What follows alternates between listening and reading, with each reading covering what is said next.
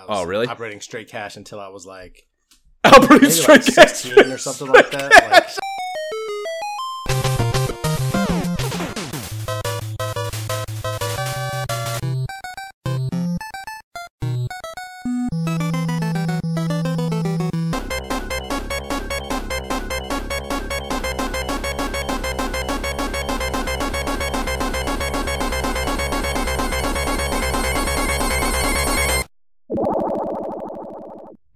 Imperial Schools of Honor podcast.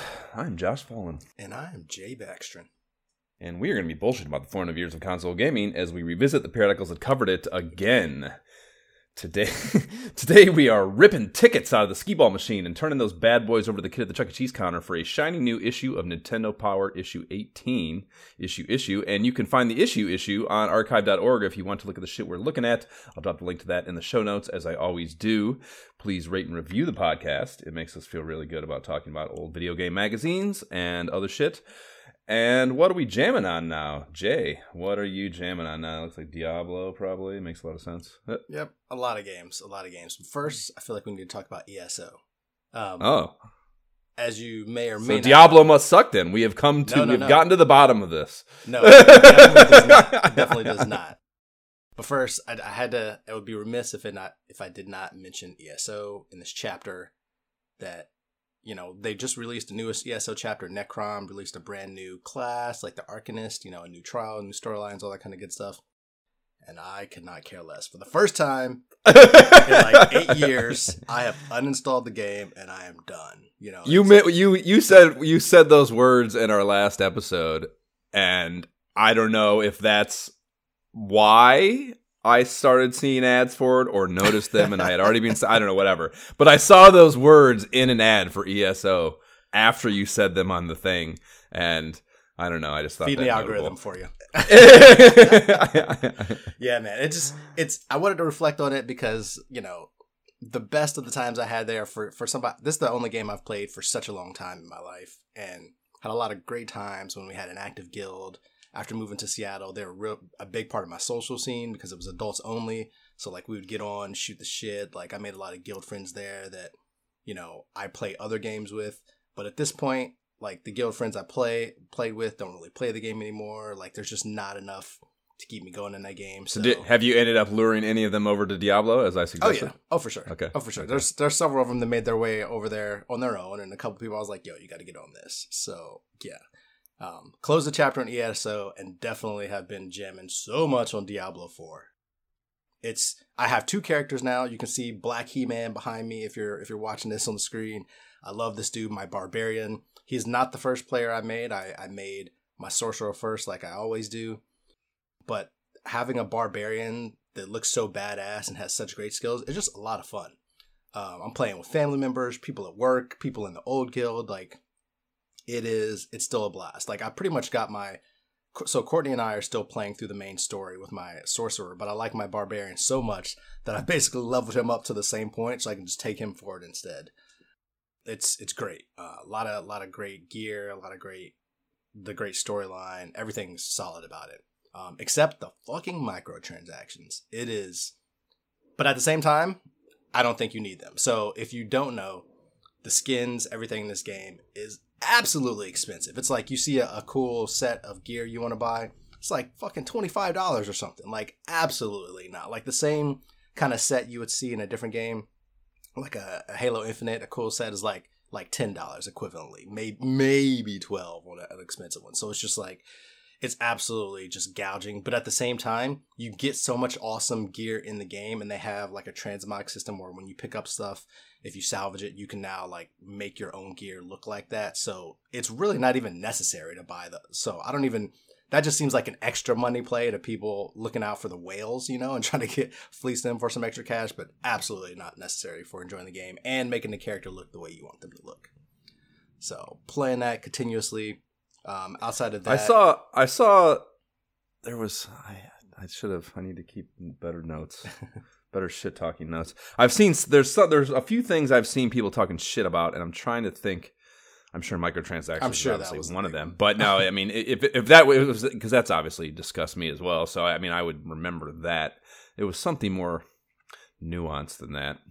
Hmm. But I so I know. guess this is a pointless, I mean- pointless diversion of. Well, of I will say. I do know, like, if you play the game on hardcore more hardcore mode, where you can't die. If you die, you lose everything and have to start over from the beginning. A mode I would never play personally. I like I like tough games, but not that I don't want to accidentally die and uh, have that happen to me. But I did hear about because you have to always be online. I know there was like the first person who made it to like a hundred. Like oh yeah, that's what. It, yeah, yeah, it was online shit. Yep.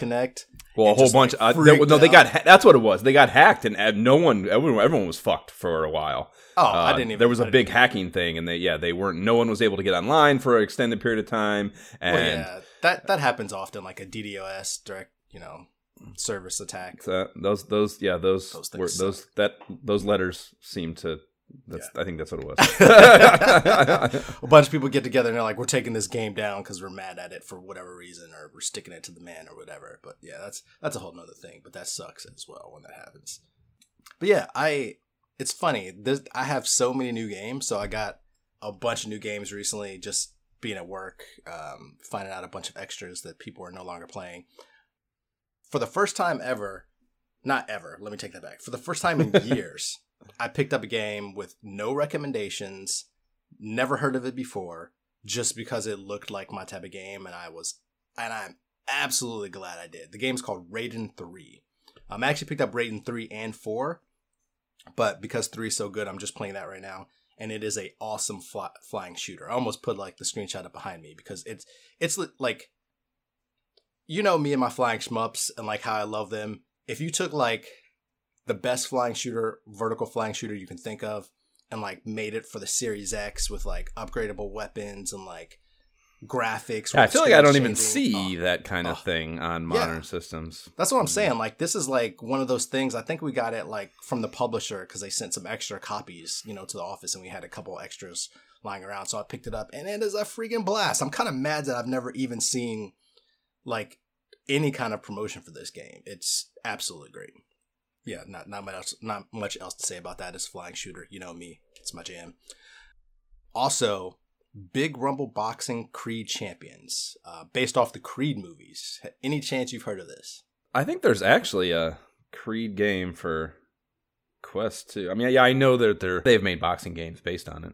I don't Yeah, know about that one specifically, but Yeah, I, you know, I've been playing so many first person shooters for so long.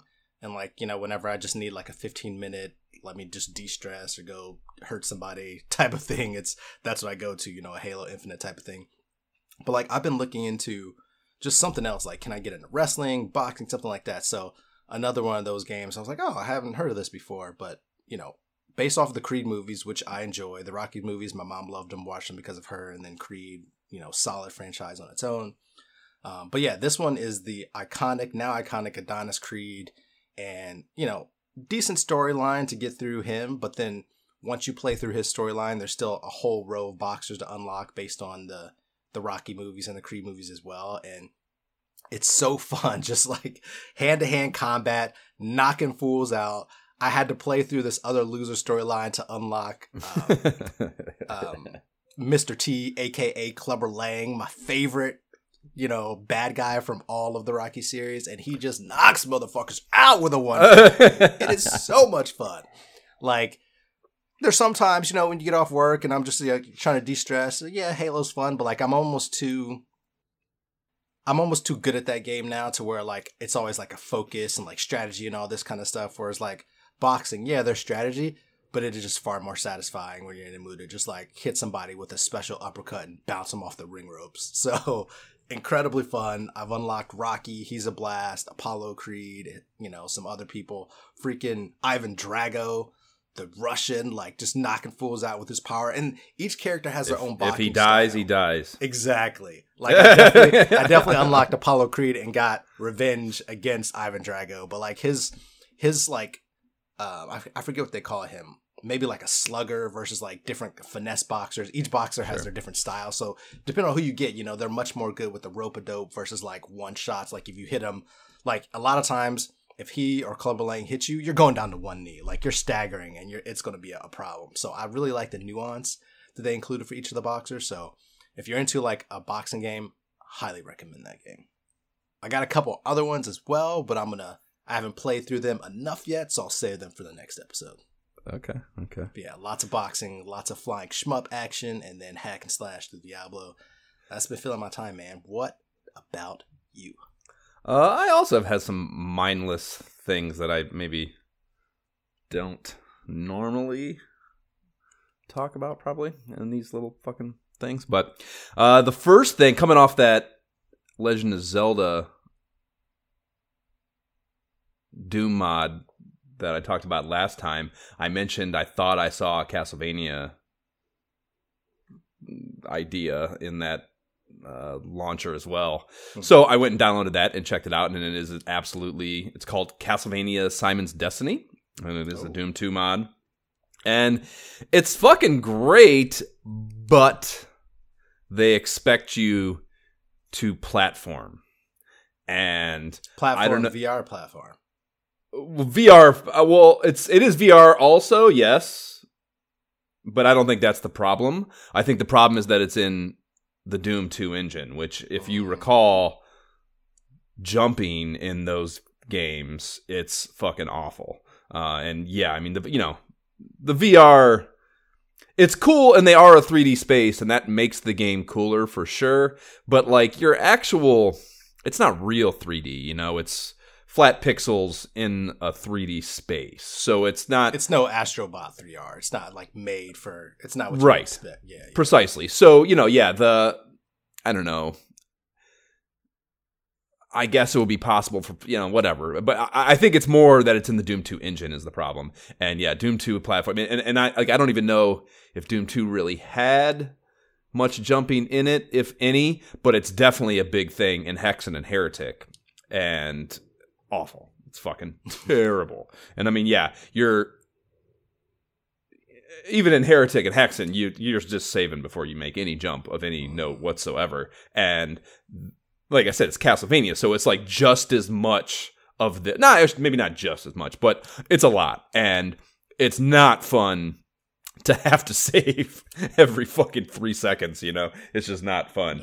No. Uh, so that is a real drag on what otherwise would be really cool because it, you know, it's the fucking whip too. So it's it was wild how it has the aiming thing going on, just like as if you were a gun, but with the whip instead. So it's just a cool. Like I didn't expect to have that with a. I mean, it's not quite a melee weapon, but it's close. You know.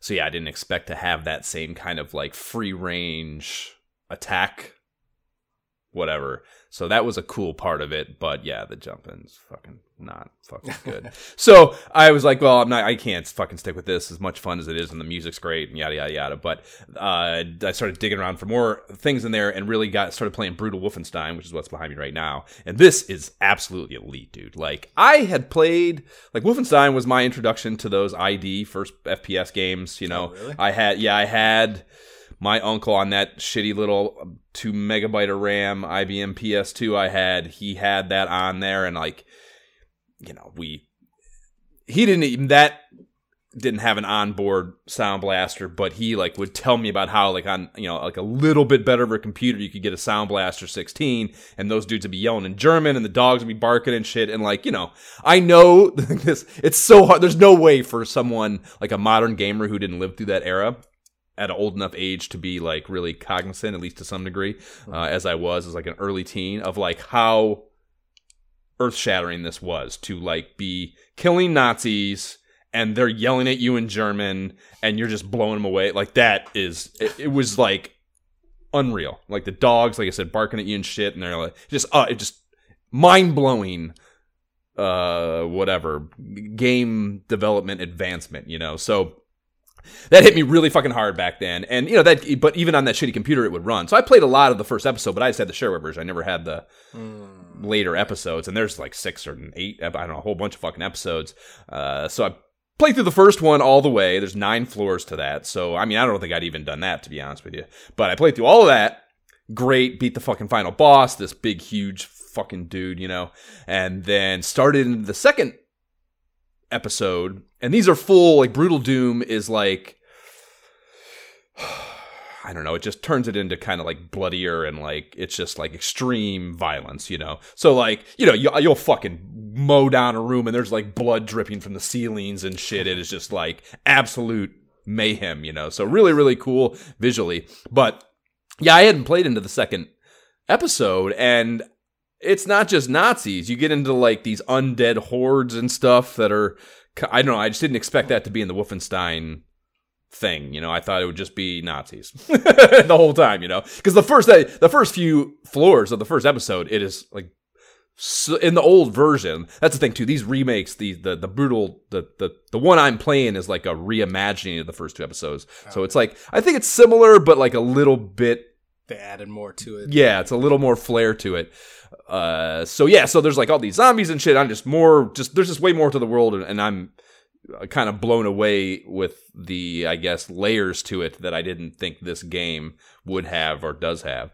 So yeah, the and the second one is like all this laboratory stuff, all the you know you're fucking blowing up beakers and like these fucking vats of of industrial waste and stuff that they're making these fucking creatures from and shit. It's a lot more going on than than than I thought there was, and I'm actually at the second boss for this second episode, and he's like, or the final boss, and he is like this massive, crazy ass science, and he's just vaping me over and over and over again. So that's I'm pretty stuck on that. I don't know uh, if I'm gonna be able to get past him or not. I've tried quite a number of times, and it's just like instant. I don't know. There must be a tactic or something that I am not aware of because he just like annihilate. And I'm going in with like full 200 health, every weapon possible. Like I am like that's the thing too. These games are like super kind of the only way to find those secrets it's just wall checking, you know. So like I'm checking every fight, you and like I can't not do it. I have to get the hundred percent. I have to do it. It's like I am literally, I am just fucking oh. going along these long hallways and just like hitting the button over and over and over again and and finding every secret. But if you do that, you get a lot of cool shit, cool game, cool weapons and stuff. And that's the thing too. You can do, you can add on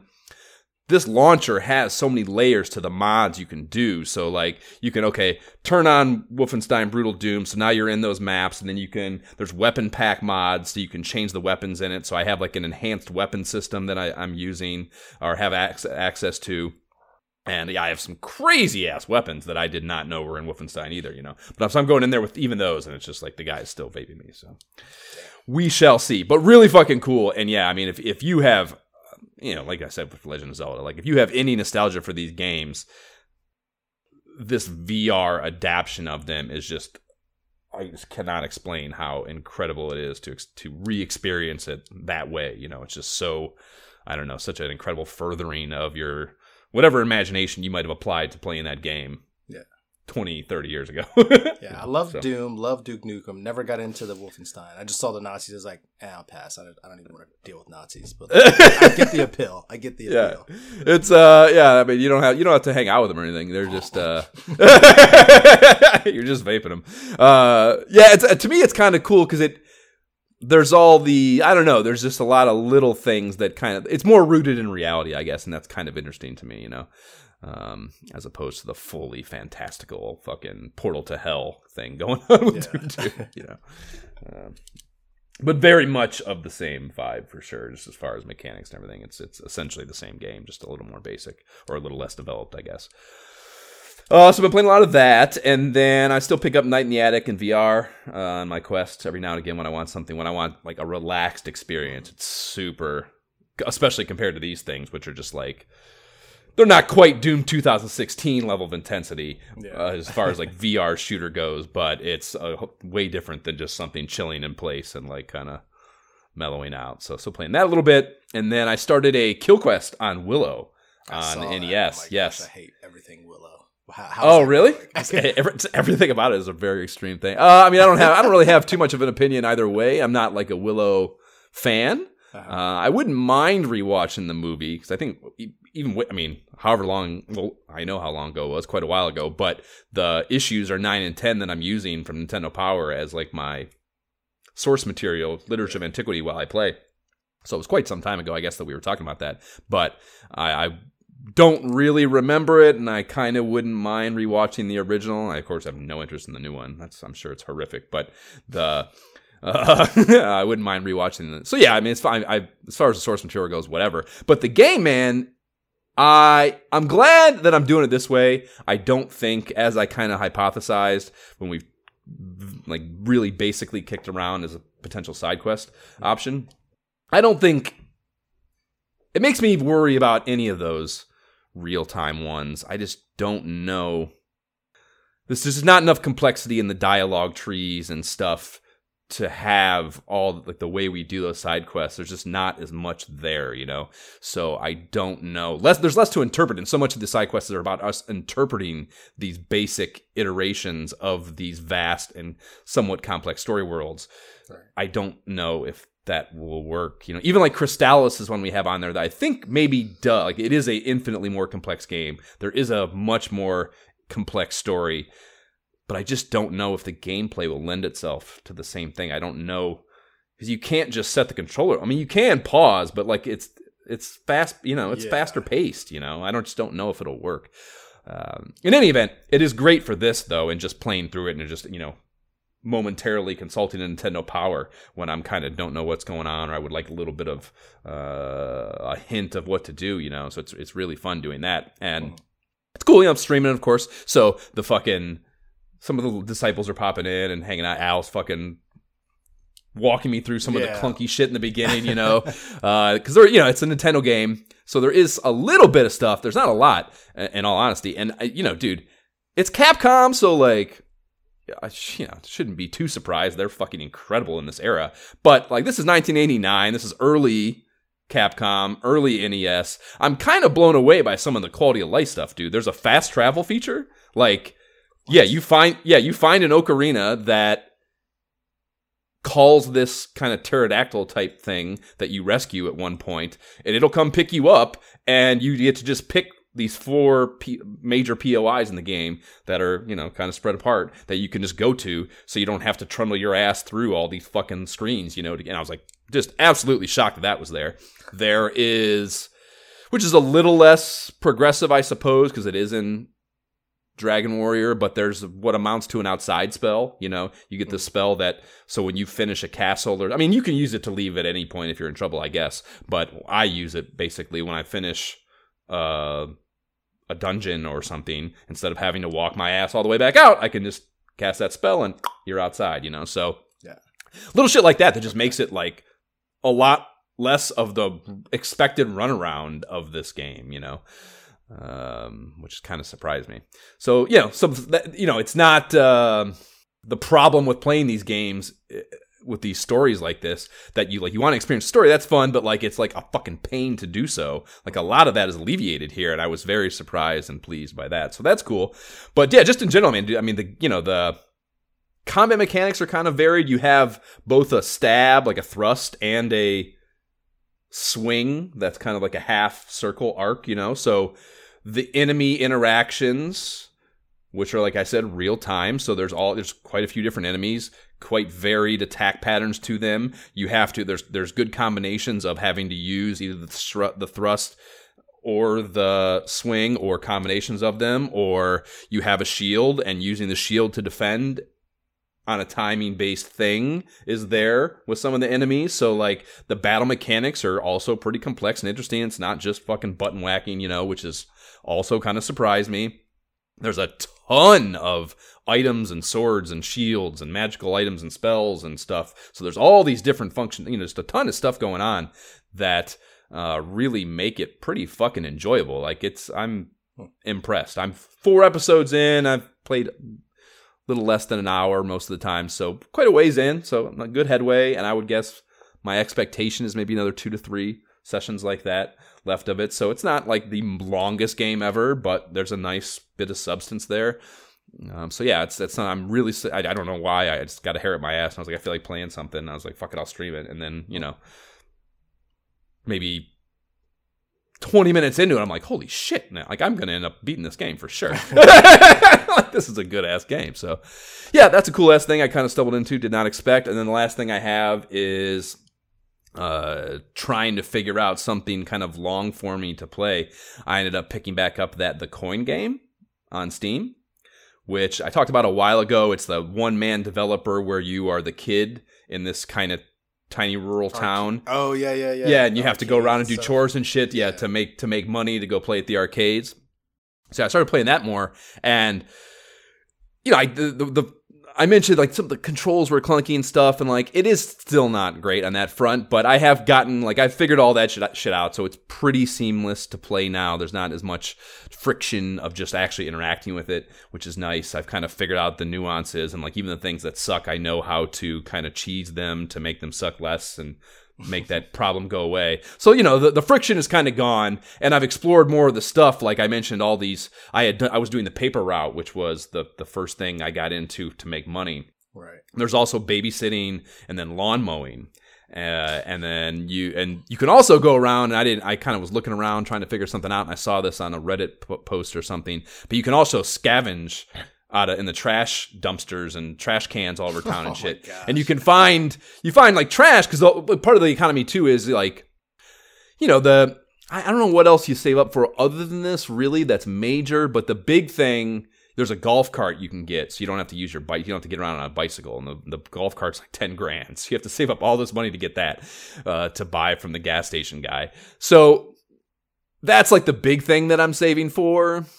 But one of the way, you know, there's a, there's this pawn shop kind of pawn shop slash recycling shop thing you can go to, and you kind of just throw all the shit into the machine and hit the button, and it just spits out a certain amount of money that these things have the value of. So one of the things you can do with that, it has this kind of this LED board on the front door or outside the front door that tells you like it's kind of like a stock ticker almost and like these are the things that are more valuable today for there's a higher demand for them or something you know? So you can use that to then go to the arcades where you earn those tickets to get the prizes and shit all the cool ass toys and stuff and, and you know i mean there's boom bus all sorts of shit that you can get but some of that shit on certain days is worth more money. So there's like this economy to it where you're like you don't want to just burn your tickets on dumb shit because you want to save them up to get the better things in general, of course, but also have them available to you. So when you see like a particularly valuable thing having this value at the pawn shop,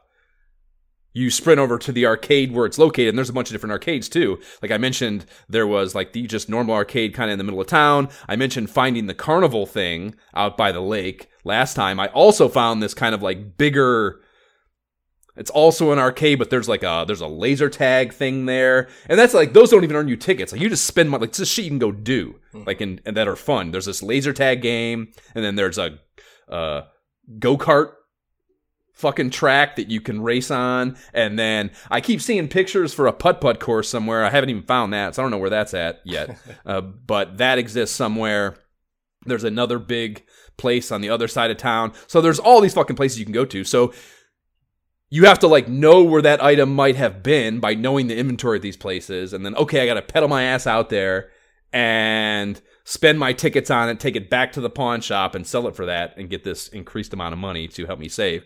And so there's like that, that economy thing going on which is really cool to embrace. And then yes the chores. Dude the mowing the lawn chore is it's like have you heard about that i think we've talked about it briefly but that power washing game that, that Oh, is like yeah Simulator. so it's like it's it's that concept of like this really zen shouldn't be fun thing but it's it's so well executed you have like a it's a push mower you know so it's like you go over you fire it up and it's like you know you can't those things you can't really it's like he's a kid too. So like i don't know whether this is just you know some of it like it might just be shitty design but it works for this because you're a kid trying to push this mower that you're not big enough for probably you know? So it's like it's like kind of fucking tough to keep it online and do the thing perfectly. But like you go into the lawn there's four parts of the lawn and like you know, there's shit you got to deal with, the trees and stuff that you got to go around, whatever. So, but you're, you know, you're trying to do the perfect thing where you start all the way on the outside and do the circling till you get to the middle. So it's like, it's crazy satisfying. And you make a ton of dough when you do it, when you finish it, you know. And if you don't finish it right, he won't pay you either. So you got to like, if you oh, leave like patches and shit and like, you know, it's still, it's not like individual blades of grass. You can tell that there's like a little bit of a blockiness to it, but you can just miss a little bit and not even notice for sure, you know. So it's it's it's nuanced enough to make it actually challenging and just crazy satisfying to execute, you know. And same with the babysitting. I figured out the babysitting too. You like got to go into this neighbor's house. There's two kids running around and they're robots too. So the robot kids, you got to pick them up. You got to put them in these like crib dock things. They look like it looks like a machine dock, but you know it's like literally you put it in and it just it's called the the baby matic or sleep-o-matic or something like that, and you lock them in. But if you don't like, you go in there and they're just running around tearing the place up. They're just literally put. There's a toy box and they're just pulling toys and fucking throwing them everywhere and like just making a fucking mess. They leave dirt on the floor everywhere they go and shit. So your first priority, you have a checklist. You go in there and you have like your immediate priority is get those fucking kids to bed so they stop fucking the place up. Uh, so you like you grab the kids, you take them to bed, and then you go back out to the living room. And yes, there's toys everywhere. So you got to pick each toy up, take it back to the toy box, and then there's a Swiffer in the corner, and you got to take the Swiffer around. And it's it's very similar to the Power lawnmower thing Yeah. In that you like it's you know you gotta do the swiffer right in the right places. You go around clean up after them and you can like eat their food while you're there too and there's a survival mechanic like i said you know? So there's like it's kind of it's very i don't know that's i've never babysitted before but i kind of see that you're stuck in someone's house so like i've dog sat before and like you're tempted to just use their shit so, so, so, like you know it's fucking Well, they should uh, tell you, hey, you can go ahead and eat the food in the fridge. They should. Tell They should. They should. But they don't tell you this. Don't, there's no parent. You just show up. They're like, you just you can just come over whenever. It's, it's hilarious in that regard. It's just, there's so much quirky, tender loving care in the build of it. That's so quirky. But like, yeah, you like, there's not. They're not there. It's not like you go to their house and like the parents are leaving and they give you the rule, whatever. You just like the kids are just running amok and their parents are gone, and you just come over whenever you want to deal with them. You know. So it's it's funny and quirky in that regard too. But Out of So, yeah, everything so- you just said, I'm more. I'm more sitting here wondering, like, what type of neighborhood does this kid live in, where the gas station dudes sell golf carts? Like, where are we at? Like, dude it's um, you know that that's again it's super quirky but like and like i said it's not descript in its time setting but like you know it is just like growing up in oberlin like if i had had a bicycle to be able to get around with and and and kind of just been able to autonomously operate as a early preteen you know or late preteen slash early teen it's probably just like this, dude. Like just no supervision. You're just running around doing whatever like you whatever, kid, do what you got to do. Right, exactly. You know, fucking keep yourself out. Oh, you're out fucking earning money? Sure, whatever. Like, good Yeah. job. Don't you know? Yeah, don't die. Right. And like that, you know, you are. You're avoiding traffic. You're riding that bicycle around. It's fucking, yeah, it's just, I don't know. It's so quirky and so fucking cute. And they open too. I mentioned, you know, it's, it's a single developer doing his own thing for, you know, however long he's been working on this fucking thing. And so it's not done. And it probably never will be. And I mentioned how last time there was an ATM next to the convenience store where you get your like groceries before you go home, like your your goose food for your pet goose, which is another just quirky thing at the house, you know. And you have a fish tank, so you got to get fish tank food, and you gotta get your own. They sell kids cuisine. They sell frozen dinners that you got to feed yourself with. These kids cuisines, and then like Swanson frozen dinners, um, band aids for your health, or like quick health pick whatever. You buy shit there. And I mentioned that there was the ATM next to it, but it would had the under construction sign in front of it. Last I'd played. Now, when I came back to it, he had finished the ATM. So now there's an ATM system, hmm. which they have one there. They have one over at the really far away arcade, UFO arcade with the golf, with the go kart track and shit. And this, because I mentioned you're saving for this big fucking thing, and just it's just a simpler way to save basically, and you earn interest, you know. So it's just cool. You like, I'll stop at my end of the day after I do all my arcade and chores and shit. I will stop into the convenience store to get my pet food and my own food, and then whatever money I have left, I will stop over the ATM and put that shit in, just like a kid. I don't know. Did you have a? This is a fun question, a fun nostalgia question. Did you? Did your parents take you to the bank and open up a savings account for you when you were a kid? No, not at all. I oh, was Oh, really? Operating straight cash until I was like, Operating maybe straight like cash. 16 or something like that. Like, well, I, I think at one point, like my dad definitely worked at Bank One slash Chase at one point, so I got an account before I was eighteen. But like, I definitely I don't remember savings account like that. No. Really? so I remember. So it happened twice. I remember being really little because my I mentioned I got an insurance settlement from my dad. Well, my dad got an insurance settlement from being in an accident right around when I was born. So when I was a kid, I was getting a little bit of I was getting some money from that. So like when at some point or another they took me to some bank and like opened a checking account in mine or a savings account in my name with one of those checks or something, you know. Mm-hmm. And I remember being a whole thing. Like they ended up, my dad ended up like taking that money and spending it on whatever dumb shit at some oh, point. And that was like part of the part of the divorce thing. That was like it's always always it was always his perspective that it was his money because he was the one that got injured and yeah whatever. So w- that was always his perspective on this. So that was part of the thing when my mom died and they were like custody and all that shit. That was one of the things I remember was like one of the court talking points that like he had done whatever. So whatever. That's that's the whole thing. So that I didn't have that one my whole life, but. I remember going to the bank and doing that. I remember sitting in the chair and remember doing it. And then also later on, I remember when I got my job at, uh, I was in that OWA program, uh, my freshman year of high school. So I started working when I was 14 and had, you know, I started as uh, working for the school. And then once they got, they eventually got me a job at the grocery store bagging groceries, fucking collecting carts in the fucking parking lot in the snow and shit, you know? So I was 14. You can't you can't go to the bank and open your own account. You had to go with your parents, right? So my dad took me and like we opened an account and like I remember that was it was just so satisfying to have like your little checkbook and like Yep. you know you I don't I don't think you, I don't I don't believe What, I did could you have write a debit card yet? Like, I, I no I don't think I could get a debit card. I think I could I had an ATM card, but it wasn't you Oh, couldn't yeah, use yeah. it to make purchases, you know. Yeah. But yeah, I remember having the and I don't even think I got checks either. I don't think I was allowed to have a checking account, but I still got the little book with the deposit slips and the little so ledger. you write your balance. Yeah, yeah, yeah. Oh, yeah, my, my balance. Yeah, yeah, for sure. So yeah, I remember just both those experiences, just huge, like really, really satisfying kids experiences. So I just think it's a really cool. It's a nice nod to what this whole game is about, like having your savings account and you, you know, you go there, you put your little card in, you deposit it. There's also, I don't think it's functioning yet, but I've seen there's something you can like donate to to get some there's like some sort of also economy that you can like use to transfer money from the ATM and like it's just it's there's just a bunch of really cool systems. Like I said he's still adding shit constantly. It's just such a I don't know there's nothing there's no game like it for sure you know? And I don't I still don't know if I it's it's definitely not for everyone but like there is something about it that there is no question a sect of video game players uh, I'd guess retro one, retro minded ones in particular, that like it will it will check a lot of boxes for you in this really weird, satisfying way. So, Okay.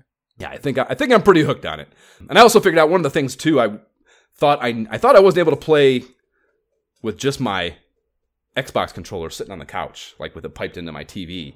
And I just, I finally figured out like all the button shit to be able, that was part of the friction too, that I had to be at my computer because there's still keyboard stuff I had to do. And I figured out, with the exception of a few things, every now and again I'll have to stand up and come over and like hit a button on my keyboard. But it's seldom enough that I can just sit on my couch and jam, you know? And that was a huge inhibitor as well. So I think with that stuff all overcame, I'm gonna, ten thousand bucks is a lot of money, but there's just there's just so much about it. The skee ball is so good. Like the, the video games, that's what I mean. The individual developer, dude. Each game is like they're just so nuanced like and well developed. level. Better, dude. Better, better. They're more developed and more nuanced. I mean, like the, that quarter pushing game, dude. The physics in it are incredible. There's this game where you it like it's a it's themed as like a a beach pirate thing, and like there's a shovel stuck in the sand in the middle, and you have to use this arm that you control that just has like a little circle thing on the end of it and all there's all these balls sitting on this surface and you have to use this thing that's also round to push this like full layer of balls without hitting the shovel in the middle. And it's timed. And it's just i mean the physics on each little thing that you can hit are perfect. It's all every one of the little weird games is they're all feel good you know? Um which is great because that's all the game is really but it's surprising nonetheless because it has it I'm from a single developer standpoint it has to just be so much fucking work to make those not feel shitty any of them feel shitty you know um, yeah the skee ball I can't get enough of the skee ball dude like, I just cannot get enough of the skee ball it's so much fun uh, and it's cheap. It's an individual developer. It's fine. I think I said 10, 12, 15, I don't know, it's 14 bucks, something like that. It's great. Fucking great, great, great. Can't recommend enough. Okay. So that's it. Let's talk about Nintendo Power.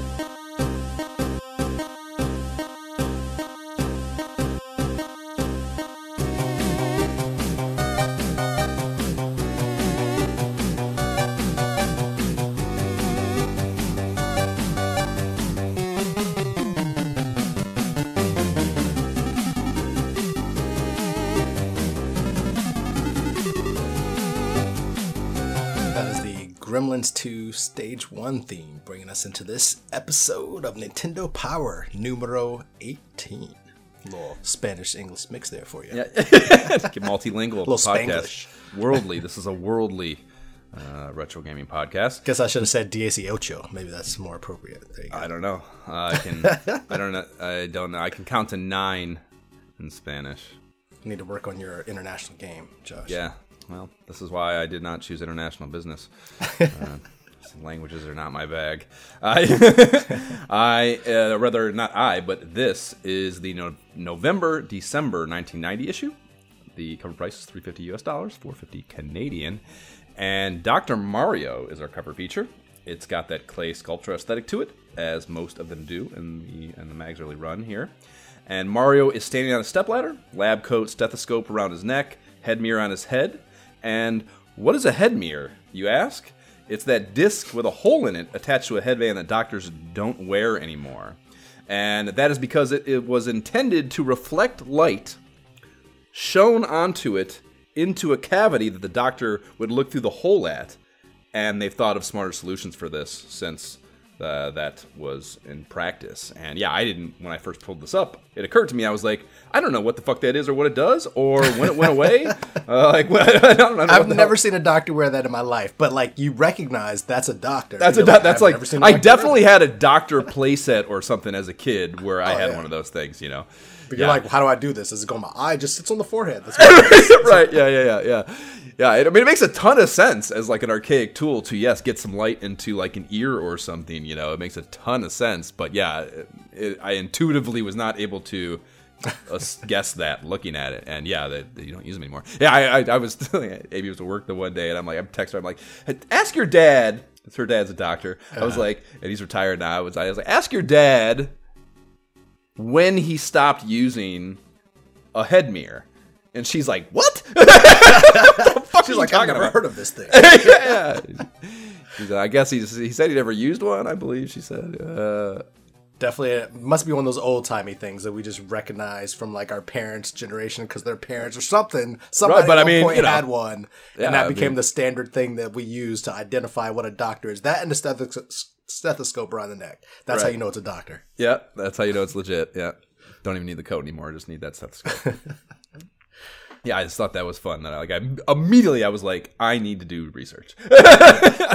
Otherwise, this is a freaking cool cover, man. Like the colors, like it's got that Oh, bright great, yeah. pink, like with the yellow, like it grabs me. Even if I don't, even as I'm not a Dr. Mario fan, I'm still grabbing this, picking up. This you need to fix, like, Jay, oh, that is that is a cardinal cardinal sin. You're so wrong thanks. about that. No thanks. so I wrong. recognize that I may be among the minority with that episode. My daughter was even playing this a couple weeks ago, like you know on um like the Switch online kind of thing, and she was like talking about like, oh, this is so fun. And I just looked at her like, oh, for shame. It's uh, dude, sit down and play against her, dude. Sit down and play because it, it's the it's a.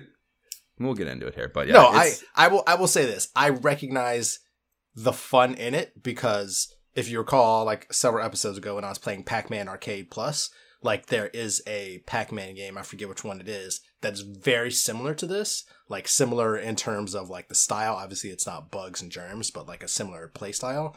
And that's really fun. So I'm like, all right, I get that this type of game is fun. Fair enough. It's the head-to-head side of it, dude. Like the one player, whatever, but it, it- the head-to-head component of it is just it's mm-hmm. whew, next level. Next, next level. Yeah, so yeah, he's yeah he's up on that step ladder. He's got the clipboard underneath his arm. He's got he's like he's stand. It's it's cool too. Just visually, the color scheme yeah is great, but it's cool because so he's like it's like a miniature thing going on in a bigger laboratory. Like if you look at the background and the shit in the background, it's like a based on his size in the foreground. He's like Smurf size, like three Right. apples high. You know? yeah, precisely, precisely. Yeah, and like the, the the jar that he's standing above is like it's not even a jar. It's like a a vial, you know. Yeah. You know what I It mean? looks like, a, giant mason jar size, like a giant one. relative to his size, Yeah, I yeah. think I think it's like one of those things in the background, you know, like a little it's one of like Oh, a little yeah. medicine vial, you know. So yeah, and inside you got a couple claymation germs and a bunch of the pills and stuff. So yeah, it's just really really cool, really well done. There's one hanging off the outside of it too. That's really well done.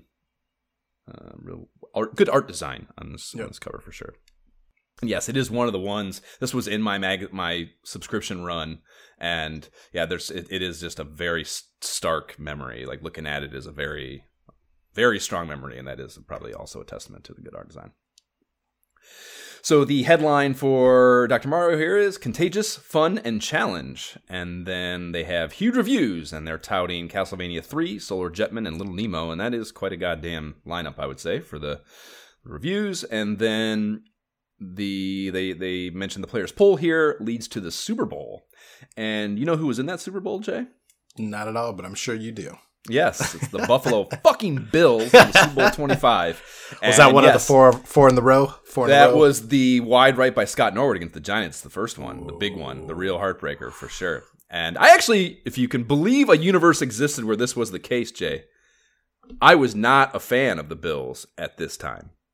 Like this hmm. was prior I became a fan of the Bills as I watched or rather I should say as I experienced the pain of watching that kick sail wide right in my bedroom crying alone about the five dollars in lunch money that I lost against the kid I bet at school on that game. Oh, so Oh. I when this hit newsstands or hit my mailbox, I guess more notably, I was not a Bills fan yet. So there was, you know, I've already said I I can't believe I wasn't better or more inclined or somehow whatever didn't embrace the contest write in stuff more. I like at least I don't think I did. I don't remember doing it, which um, yeah, anything with mail, like I was, I just can't believe I didn't engage that stuff because I was so Any time, any kind of like taking my own fucking correspondence or doing my own correspondence with the U.S. Postal Service, like I just could not get enough of that as a kid. so, so I'm shocked that I didn't try to win these things.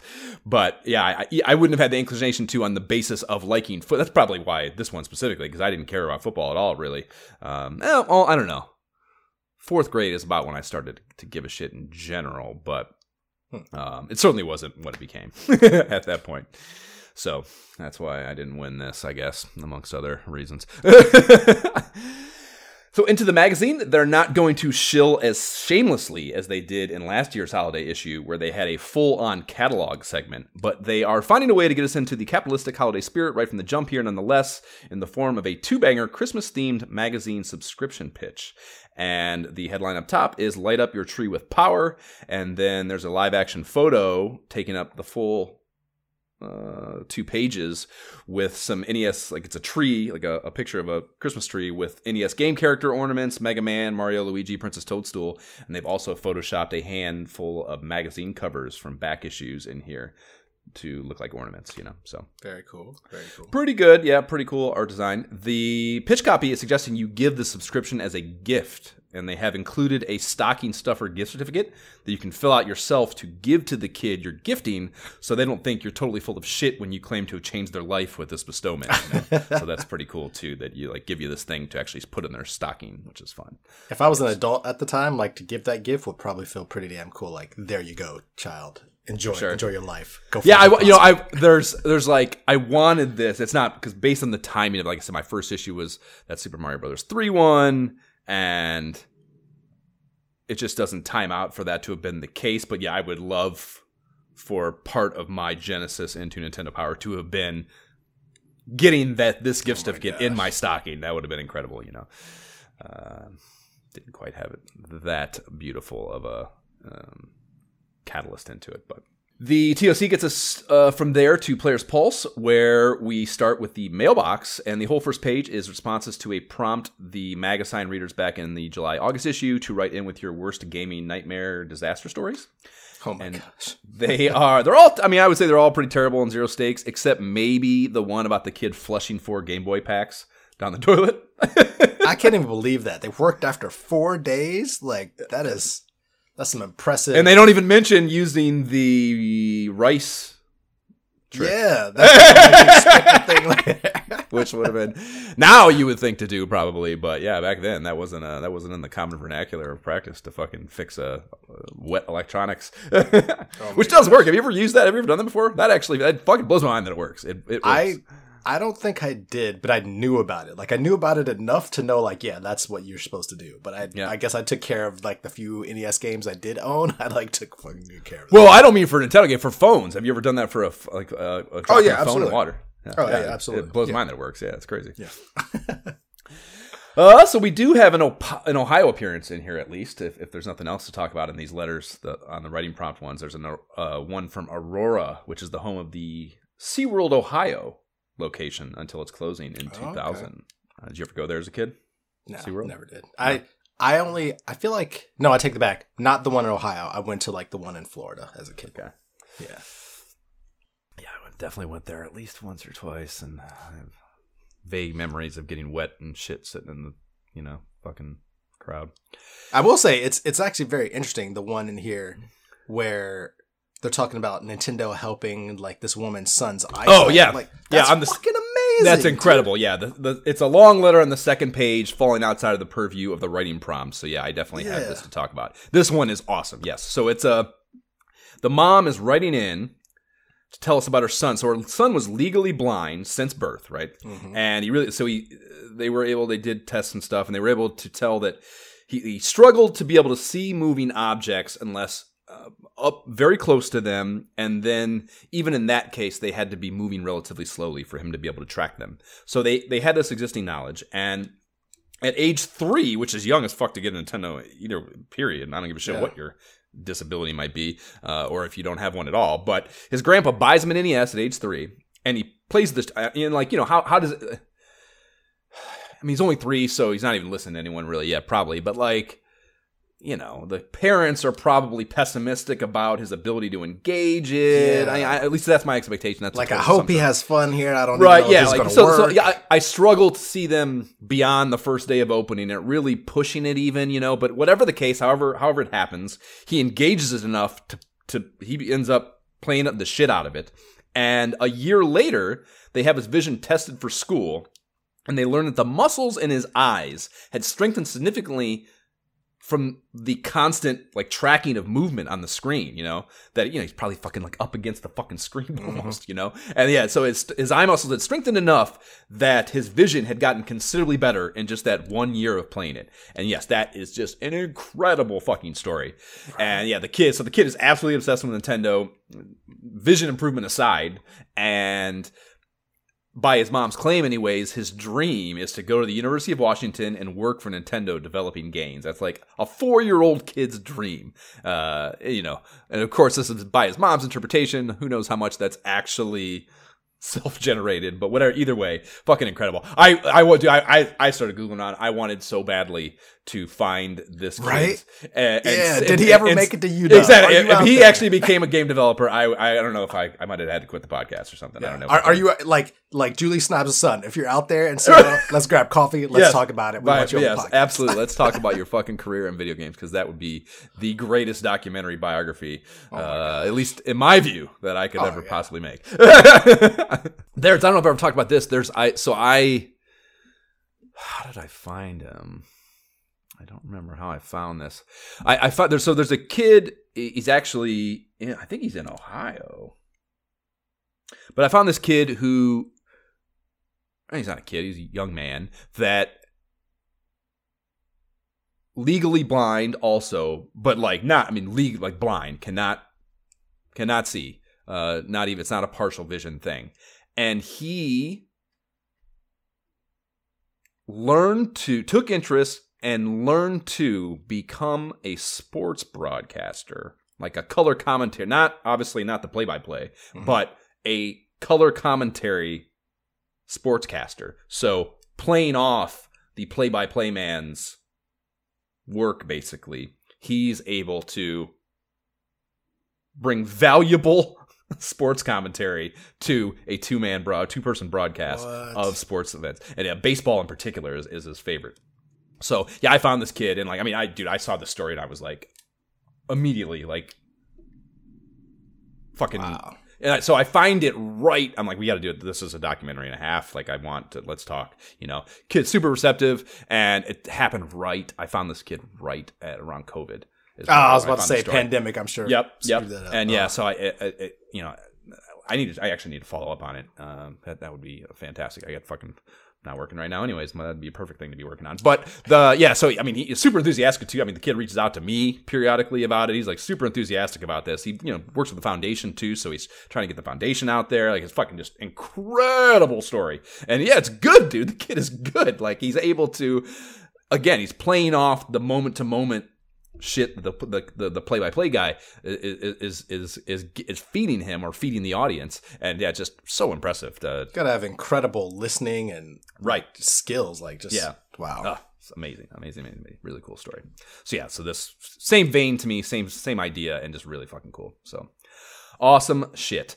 They are now issuing a new letter prompt in here, asking readers to write in with stories about having gone to great lengths to acquire a game. And they cite examples like camping outside stores, which, you know, I wouldn't even have guessed. I guess Dragon Warrior had been happening in Japan, so maybe that's where they're getting that. But, like, they don't, it's not really a, th- I wouldn't think Yeah. it's, say it's Is really a a thing, thing at back then. point? Yeah. Yeah. Uh, like give it 10 years and yeah people absolutely For sure, like i still remember still remember being in new york when we were acting working like one of those marketing gigs for one of the call of duty releases like outside of a GameStop at midnight and them selling like the amount of people. I was like, holy shit, I gotta get especially into in, Call of Duty especially right in now. NYC too. Like, I, it's one thing to camp outside on the sidewalk in bumblefuck whatever. You know, it's a whole nother to This is down do- by in NYU, right, it's like underneath just- some scaffolding, like just fucking rats and shit everywhere. Oh, gross, and people fucking hype, just yeah. hyped as fuck. crazy, crazy, crazy shit. Yeah, that traveling long distances, et cetera, et cetera. So we shall see if the readers do better with those stories than we got here.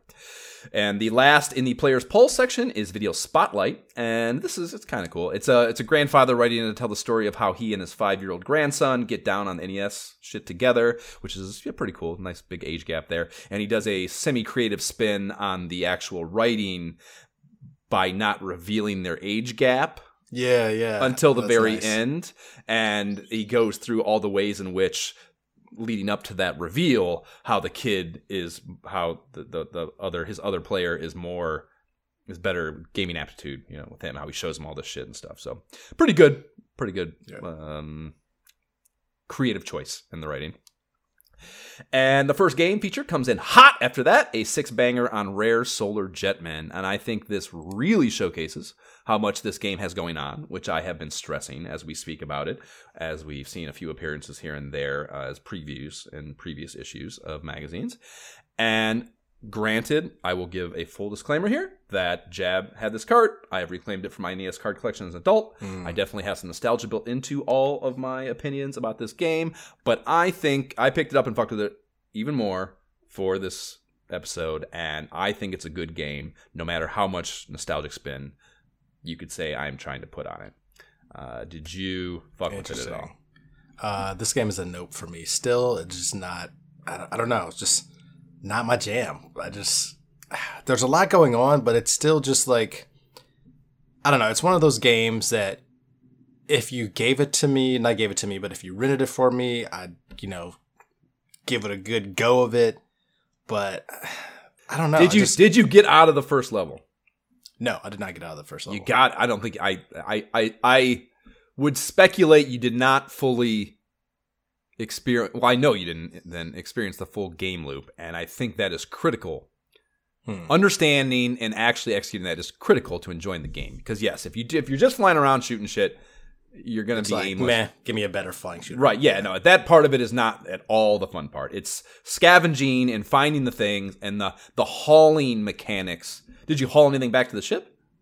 Uh, I don't remember hauling Oh. anything. then, then yeah, you didn't you didn't, you didn't even begin. I think I said this exact thing last time that we Probably talked so. about this. You did not because it's did the not exact same. Yeah. I, I forget the game that it is, and I'm like, all right, this looks like I got going on. And I get into, it, I'm just like, man, no. Yeah, Like, that's, not, that's the yeah. You haven't even begun to engage the game loop thing because that's what it all is. Like the enemies are just distractions to slow you down and keep you from hauling shit back to the main mothership. You know, so yeah, that's a critical part of it. And then also the upgrade tree, which you also are not going to be able to engage until you get to go to the store between levels and begin to upgrade your ship and find like you know the first thing you find in the first level is a shield which you don't have in the beginning so immediately the the first thing you can haul back is the shield and the shield you hit down and turn it on whenever you want or hit down again to make it go away so when all that shit's shooting you and some of it can one shot you if you don't have your shield on. So you turn your shield on, and then you can also bounce into walls and take way less damage. It you know make it nerfs a lot of the annoying mechanics that you would get when you first turn it on without that shield. And then the thing is though, you can't use the shield while you're hauling something. So Right. you can either go in and clear everything out to the best of your ability anyways or you have to do this kind of jockeying back and forth between using the shield to protect yourself as something like right when it's on top of you a threat a bullet or something and you got to let go of the hauling thing This is clearly a game that I need like clearly what you're telling me is like Is you gotta play I need game to fully play to- the game yeah. with an actual like instruction manual Yeah. and like Yes. making sure yeah For I sure. can't just pick this up. and- Yeah, no, I, I and I totally get that. I mean that you know that I, it, it's it's it's weird because it looks like it's not that, but it is kind of you know the same thing. It's in the same level. It's it's a kill quest thing also mm-hmm. in that it's like yeah, I mean you need to. It's there's just enough going on that you you can't just. You're not going to be able to do it by just like a, a, a casual just play. going in. Yeah. Got And, it. yeah. No wonder. Because that's exactly what I've done both Yeah. times. yeah. Which is a bummer, yeah, because it's it's it's there's just so much going on, and it's the the tone too. Yeah, and that's the thing too. If you if you don't get out of that first level and experience some of the graphics and just whatever, all, all the all the the the way things are presented to you, items and stuff, there's a tonality to the copywriting and stuff that is very fun, I think, and they they do a good job of conveying that here. I think they the kind of it's kind of a goofy tone to it. They above the feature key art here, they have the headline that reads Federation of Space Loonies. That's the organization that your guy belongs to, you know. And they they tell you this the, the story world thing that your your goal as a space junks like your, your the the crown jewel of the space junk salvager world is your ultimate goal in this game the 13 parts of the golden warship which there's 13 levels. That's kind of the ultimate goal of the each level is to get that piece of the warship which is once you complete it then your actual ship. So there's another level after that i think maybe but um, yeah, it feel, you know- feels like a giant, almost like a giant RPG ish. So I'm just like, eh. Right, I guess yeah, that's what I I guess what I was getting at with the Kill Quest thing is it's not it looks like just this shooter game, but it's much more like a Guardian Legend or something that just that just ha- well very Guardian Legend And that Guardian Legend is this kind of blaster master game that just has interstitial flying shooter levels. So that's a perfect comp. But even yeah, whatever, just like a a Fester's Quest or a a Willow, you know, one of those games where you're just like there's it it it it's not about you know the whacking shit with swords is the shit you do in between the quest points. you know what I mean? Um, Same thing with this. So yeah, just yeah, just a lot of really fucking cool shit going on. So yeah, the piece starts off with a handful of useful general play tips and great item breakdowns, highlighting the number of weapons. If you look at that too, you can see all the different. I mean, there's different. Even before that golden warship upgrade, there's multiple just full ships you can get on top of individual ship upgrades for a ship you have at the time. You know, different weapons, all these like homing missiles and, mines, and just all these different ways that you can implement to make your hauling environment safer. You know what I mean? So there's just it, it really is so complex and such a unique game in, in that regard. okay. Oh, and it's rare and thereby David Wise composed, so the music is absolute fire.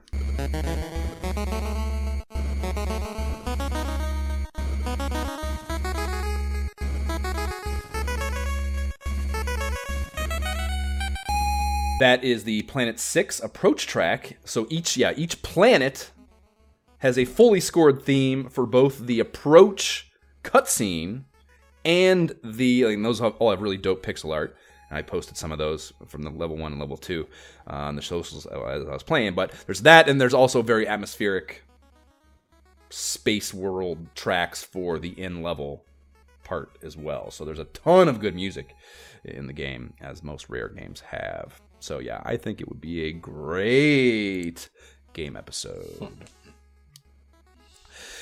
There we have Howard and Nestor next, and they're integrating Maniac Mansion here, and Razor joins them as the three-person party going into the mansion, and it's just Nestor talking shit and Razor serving it back at him, which is pretty cool that it doesn't have to be Howard.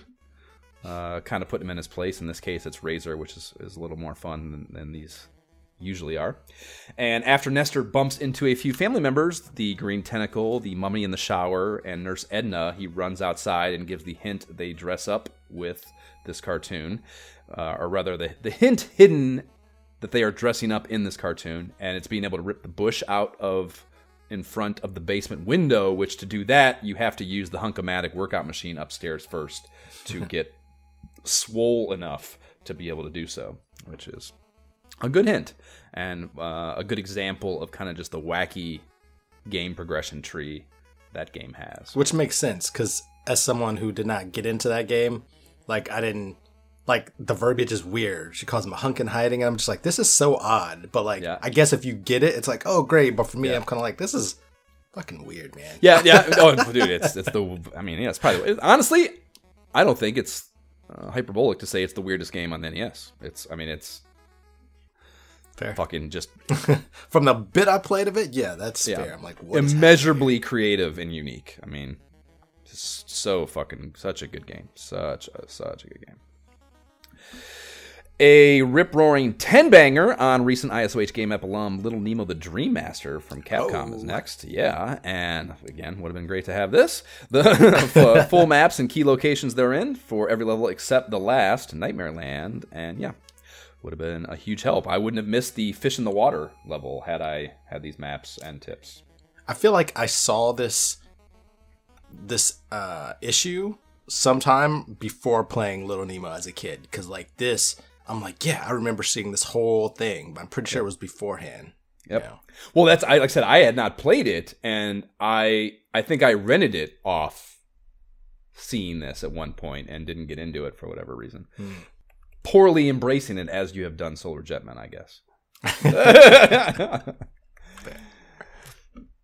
Counselor's Corner after that, just three titles Super Mario Bros. 3, Crystalis, Tombs, and Treasure. Super Mario Bros. 3 is an epic one. It is the location of all three warp whistles and how to use them. They mention in the opening that despite these being covered in the strategy guide, counselors have been bombarded with questions about these. Uh, here then is the last word on the warp whistles in Super Mario Bros. 3, is how they put it, which is uh, to me, i.e., shut the fuck up, kids. Here it is. yeah And Crystalis has three topics I kept my prying eyes out of because that is a very viable side quest series for us still, I would say. And I mean I looked at this and I just thought there's so much Crystalis here definitely gonna pin this page if I decide to dive in at some point in the future yes, that's smart because there it is. Like I mentioned, it is a it's more complex than Willow for sure, and, and just generally speaking, I think a very complex game. So yes, we would definitely want to have these to refer to in the event we engage. Tombs and Treasure gets three of its own as well, including an entire page for one of them, which we have never seen for a single hint that I can recall. And this is to answer the question how do I advance to the next experience level? And that, oh my gosh Jay, yes, is a scary ass question to need so much copy to answer. just that with the screenshots, I'm like, this is clearly a PC first Yep. type of game, and Yep. no thank you on the NES. Just hard, hard stop. Yeah, Like- it is. It's a yeah, it's a port of an Infocom PC RPG adventure game, and the screenshots, yes, support that to the max. Point and click UI, Windows, yada yada. It's not out till summer '91, so we don't get into it now. Uh, and I suspect, thankfully, but Infocom is it's the Fallout people.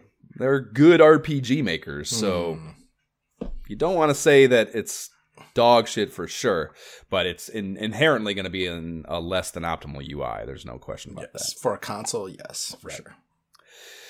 So we have our four counselor profiles at the end, and uh, whether as always, and holy shit, we just hit a quadfecta here, Jay. All four of these cat daddies are sporting pristine mullets. All of them. Well, Mulletopia. yeah, we have call it. yes, yes, you might. the we have Sir Brian Anderson, and he has a Doogie Howser mullet. We have Sir Kirk Starr with a Marty Jannetty mullet, and then we have we have Yes. Sir Lee Douglas, and he's got a John Stamos mullet, and lastly Sir Sean Bloom with a competing Marty Jannetty mullet. Yes. So while not four uniquely standalone mullets, they do all have good ones. And Jay, tell us about your favorite mullet counselor here. I mean, I, I don't know if it's my favorite, but I will say straight up, I'm calling bullshit on Kirk Star. Like he did not. like, are you telling me you beat Mega Man 2 with one life? Like, explain what you mean there. Because he mentioned it as his favorite game. That's what he beat. That's his best NES NES accomplishment. So I'm like, was that the only game you played? Like, is that the only game you had for like months and months on end, and you just perfected it? Like, what? I need more information here. Yeah. Yeah, yeah, yeah, yeah. I don't, I don't really even think Kirk or Lee are competing, to be honest with you, in this, in this particular competition. Yeah, they're basic bitches. Yeah, they have the same game for their NES accomplishments and their favorite game. That's terrible. They do have the best mullets though. Like the Marty Jannetty, I think that is the perfect, the perfect way to describe. Him. I don't know. I, I it's to me, it's between the doggy, the doggy, the Doogie Howser, Howser mullet, and then uh, Marty Jannetty mullet number two in my book. Okay. Uh, so yeah, so uh, uh, Doogie has tossin, and that's with an apostrophe, not tossing, Yeah. not ing, frisbees in his hobbies. Right after listening to Van Halen, and that's a pretty legit hobby list to me. Right? Uh, yeah, that is Tossing not just some- frisbees, listening to Van Halen. yeah, that's fucking great. And then his best NES accomplishment is that he's mastered over 250 games. So he's a real big swinging dick, this guy. okay. Um, and I also think you have to respect how buttoned up the business in the front is on his mullet. yes, dude. Yeah, yeah, it really allows the party in the back to soar, in my in my opinion. So it's, Yes, the others just kind of let it go, however it's going. But he's he's very much like, no, no, yeah, business, it's, it's, true it's- business in yeah, the front, it's, man. the most compartmentalized, I guess, is a good way to describe it verbally. Yeah, it's it's, it's very they're very di- uh, diametrically opposed uh, mullet components. Uh, but I think I think ultimately I'm going to go with Sean Bloom here. He has making movies listed in his hobbies. His best, not not watching them, making them. So, okay, show me your movies, bro. What like, what's- give me a fucking tell me what's out there. give me something to YouTube, man. I want to know. Uh, his best accomplishment is finishing Adventure of Link with a single life, and then his favorite game is Final Fantasy. So Sean clearly respects storytelling between those two games and the making movies hobby, and I respect him for that. And then his mullet has probably the most pizzazz out of any of them, I would say. yeah, Uh, it's just a very a lot of curls going on on both parts of there's it. just even a lot little- going on there. Yeah. he, needs to, he- needs to work on the business part in the front. Yeah. like a little trim it up. Yeah. So, you know, I think he wins on maybe that just standalone, but also Sean has a modern presence that is findable. And his current website, it's seanbloom.com. Very easy to find. He has become quite a successful web developer and remains in the Seattle area, Jay. At the very, very bottom of his resume on his site, it's a mere footnote in a short paragraph titled Additional Engagements Include. It says he was a level five customer service representative at Nintendo of America. So, you know, he doesn't even it doesn't even call it a game. He doesn't even counselor. say game counselor. Yeah, I don't I don't know what, what's up with that. Like I don't was it is it did he change it because he gets bombarded with morons like us on the internet bugging him about it? Like what? Hmm. Maybe he was trying to market himself to be more serious as a developer, and that's I don't know. That's very interesting. I yeah, I don't know, man. But I mean, his resume's a mile long now. It's like to me, this would just be a fun anecdote, you know, Yeah. to to an otherwise already impressive resume. There's no need to pump himself up at this Yeah. early in his. I find at this point people are more interested in stuff like that. Like, oh, what was that like? But maybe he's gotten so much of it. It's like, dude, just no. Right? Yeah, I don't want to talk about it. Yeah, fuck off. Let's talk about my actual work here. That, yeah, that's that's my best hypothesis. But he also has his personal motto on his website, which let me please What's read this for you, Jay. His personal motto is "Don't cry over spilled milk, cry over David Lee Roth's hair now." So, I don't know. Be inspired, Jay. Hmm. Be, are you inspired? Be inspired. Not sure how to take that. I mean, his hair, his hair. I can see where he was inspired there. See, I was thinking, uh, I looked at his name too when I first got in here, and I, it, sounded familiar to me, or at least I thought it did. And a slight bit more googling revealed that uh, it's because he was interviewed, which maybe is a testament to what we're talking about, I suppose. That he was interviewed by the AV Club in 2015 about his time as a game counselor, and I had found that article. I don't even think you were potting with, uh, yet. Uh, I, I, think that was like a very, very early thing that I dug up, um, googling around for some shit about game counselors, and it's a it's a pretty interesting, good read. I'll put drop it in the show notes, hmm. uh, of course. But yeah, he talks a lot about just kind of you know the vibe uh, of being a counselor real early on at Nintendo Power, so or Nintendo headquarters rather. So pretty fun. Nice. We uh, hope to see all of you esteemed gentlemen in our next Mullet Counselor Championship playoffs whenever we get around to hosting the next one of those here on the ISOH uh, social channels. Another big game feature hits next a cover feature payoff nine banger on Nintendo's greatest head to head puzzler of all time, and not a Mario game, Jay. Dr. Mario. Not How can unlike, it not be a Mario game with Mario's name in it? Like, it's oh, it, you can only platforming. He's not jumping. I understand that, but it's called Doctor Mario. It's Mario. That's the dude. He's no man. You, if you if, if you're gonna call this a Mario game, you have to call Mike Tyson's Punch Out a Mario game. You have to call Golf a Mario game. No, yeah, not Mar- yeah, his, it's not called Mario's Punch Out. He's just a ref. He's just making an appearance. That does not make him. He just makes an appearance in this. He's just a. Sp- he's uh, the dude dropping the pills. He's just it's he's just a, he's just some sprite work on the fucking side of the play area of a puzzler. He doesn't ISOH actually... listeners, who is right here? Is Dr. Mario? yeah, right. Let in. us know. We need to pull a poll up. Is Dr. Mario a Mario game? That's a good. That I'll, I'll yes, I'll make a note to do that. I will actually do that. Is that's a good poll? That's a great fucking poll. Actually, is Mario a Mario or Dr. Mario a Mario game? uh, so yeah, not unlike the Tetris issue and the game feature inside, I was immediately thinking, how in the fuck are they going to drag nine pages of coverage? Out of this very simple single screen puzzle game. And not unlike the Tetris feature, though, also, they did all right, I would say. There are four pages of table setting and basic game concepts where they unabashedly compare it to Tetris by name on two occasions. And then the last five are titled Mario's Med School. And they these cover three different large scale strategy concepts they term clinics. And those are how to set up a practice field, then integrate into in, yeah, how to set up a practice field, then intricate explanations of setting up double and triple matches to better equip you for head to head play where they are critical for your ability to compete, Jay. This is, I cannot stress this enough. That's the thing, too. If you haven't played a bunch of head to head of this, you just, there's just no way to even understand what is the really fun part of this of this game.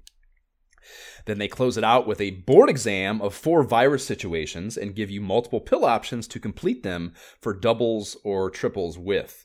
So it's like brain teaser style, very cool mag idea, like almost a game kind of thing, you know. Which is... I like it, but also this seems like so intense. Like this feels like a homework assignment. Like what am I doing? Like I got to take a test here. yeah, well, two? dude, I played the show this game and red pill. I was like, you stack them. Like what is? Yeah, it? I feel like yeah, I unless you read all of this, right? Unless you, I think either took the time to replicate it on another piece of paper in some way that you could draw stuff on, or I guess you could draw on your your own Nintendo Power, or actually cut them out and play with it visually. That you know that'd be one thing too, which uh, you know would make probably a lot of uh, a kid that still had that issue, while fun to look at and fun, and a lot of nostalgia, really bum you out that you trash your Nintendo Power like that. uh, yeah. They also challenge you to pull off a quadruple match, but with the caveat that you are more than likely never going to make it happen during actual competitive play. And I can't recall ever hitting one, so that checks out. Um, other than that, though, I was sad to find that there isn't anything in here that learnt me. Uh, mm. Whereas that Howie drop um, in the Tetris stuff actually had some Tetris shit that I did not know. So uh, maybe I, I, am probably, I mean, it may make sense in the sense that I am, uh, no question, a more developed Dr. Mario player than a Tetris player. Like, I played a lot of Tetris on Game Boy, so it's not like I'm a Tetris idiot, yeah. but I have, particularly in head to head play, which is always more challenging than a one player situation, uh, have played the shit out of Dr. Mario. So, yeah, much more of a Tetris guy. Even like the newest Tetris, like the one that's on Xbox and everything, not Tetris 99, like that one was like, man, but like the, I can't remember what the new one's called, but that one is a blast because of different game modes. Yeah, give me give me Tetris all day. Dude, that VR one is stellar. Have you played that one on Quest yet? It might be the uh, same no. ver- iteration. I think it's the VR. same version, yeah, but yeah. in VR. Yeah, yeah. I mean, because I saw honestly, it there. Yeah, Yeah, it's not. I would, you know, that's it's not. It doesn't really embrace VR as much as it probably should. I don't think that iteration, but it is a very polished, clean version, and it is. There is like they do do some window dressing on it that make it you know, recognizing that you're in VR. Like the actual game is kind of still just a Still board in front of you, but like your transitions between levels and the music kind of like pulsing or the visual effect. pulse. That's yes. what it's called. Yeah. Oh, yes. Yep. Yep. Yeah. And that's that is the one on VR for sure. Yeah. So yeah, it's it's pretty cool. It's I think kind of pricey at thirty bucks for what it is, but it does have a lot. I mean, it took me. I I had that game for a couple of years before I finally got around to beating it. It is quite a bit of content, I suppose. Um, and there's a multiplayer thing you can play as much as you want further. Uh, so yeah, so Dr. Mario though it's a a great game that I did not really come around to until adulthood. So that's even more. That's you know I did not as much as I have played it as an adult. I do not have like that's all been as an adult. I didn't really embrace this at all as a kid. Neither myself or Jab had the NES version as kids. Although I do believe he had the Game Boy version eventually, so we played it some, but but not a ton. Um, it's borderline crack, man. I said this last time. It's borderline fucking crack. The two instances of this, I testaments to this in my life that I can cite. Uh, there, uh, many, many, many years ago, my uncle bought my grandma, his mom, an NES. I think I've told this story to some degree before, but she probably had a few other games, uh, SMB and such. But anytime I ever went over to her house and saw that Nintendo, it had Dr. Mario in the console, pushed down in the lock position with the cart door wide open for all to see. Always, no exceptions. So that's all she played. Good You know? job, Grandma. Yes. Get it. So there's that, and then Amy fucking loves this game. She will initiate us playing it and play for as long as I will tolerate playing it. I am not joking. She's like, a, Wow. she's like a crackhead. She will just say again, again. I will finish the level, and she just says again, and like she just will not. She will. Uh, I'll try like Are no, we fucking played it a million times. Again, again, again, again. She wants to, wants Are to you emulating or OG hardware Switch? Like, Uh, yeah. Well, well, I, I have the. I bought her the cart for Christmas, like a full CIB copy, actually. So I have a full CIB copy of it. So we played on the original NES. We played that way. We did play it before I had done that. We were, and I still had Switch Online. We would play on the Switch Online version. But I would say that is a poor choice because the. I don't know. Maybe with the better controllers, the Pro controllers, it's not as bad. I can't recall if it was better or not. But I know the Joy Cons are horrific for Doctor Mario. Oh, I don't. Yeah. I don't play any of those Switch games. I use the. Yeah. The, I got the legit NES controllers for every NES online game because it's just not the same, man. The Yeah. smaller buttons, you can't. Yeah, and and the high level Dr. Mario play in particular does like sliding stuff in from the side. And with those Joy Cons, You you, yeah, right you can fuck yourself so bad with those. So trying to do that shit. So yeah, it's critical to have the right controller. But yeah, I mean, however we can, I guess is the answer to that question. yeah, it's very, very good. And I mean, it would be tough to do as a game episode, but just some sort of like fun jam session, I think, would be a really good, really fun thing to do for us. all right, all right. Um, and yeah, I probably cited before, but it, it goes back to that ability to drop unwanted extra pills Hmm. into the opponent's bottle by way of those combos. That that's Oh, why yeah. that's why they're teaching you those, dude. And it, it fucks you for two reasons, man. It's like it's it's one, the pills drop at a random horizontal position that you can't affect during their fall. they so, just land there. yeah, so they can land and fuck up a, a sequence you're trying to build, and then you have to, same in Tetris, kind of, you have to adjust your strategy to make that go away to get back to what you were doing before. So mm-hmm. there's that aspect of it. And two, they fall slow as fuck, and this is actually the worst part about it. Like you can fucking. The other part, the first thing is not nearly as annoying as the fact that they fall so slow. So it only further magnifies your annoyance of watching it go to a place you don't want it to go to. You know? so yeah, it's just you know, and, and while that's going on, your competitor, the person who dropped them into your bottle, is not slowed down. So you're watching them keep chugging along. You know, so it's it is just yeah, it, it is a really painful. Watching the train wreck happen, there's nothing you can do about Yeah, it. yeah, it, it's it's so so so so good. It's it, it, why it's why I think it obliterates Tetris in the fun factor in, in, in that regard because it's just such a painful competitive strategy you can implement. You know, um, and, and it's also I think it's like Amy's fucking savant level of Tetris, and Okay. we play that head to head, and she just whips my ass. I, I I can't I cannot compete in that. But this, I'm better at Dr. Mario. I think that's hard to argue.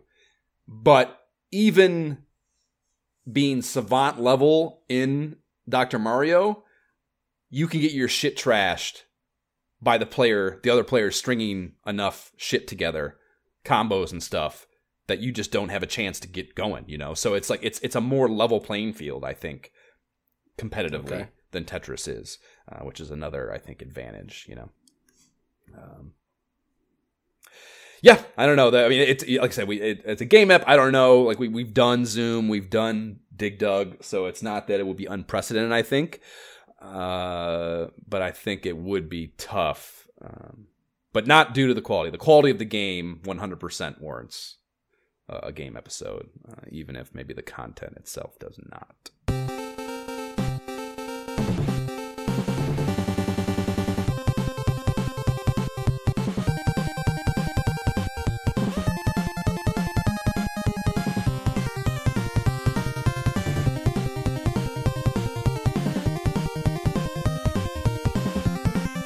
That is the Teenage Mutant Ninja Turtles 2, the arcade game, Scene 2, Part 1 theme. Getting us back into Nintendo Power 18. And we start this second section with special feature Game Boy, or a special feature on Game Boy.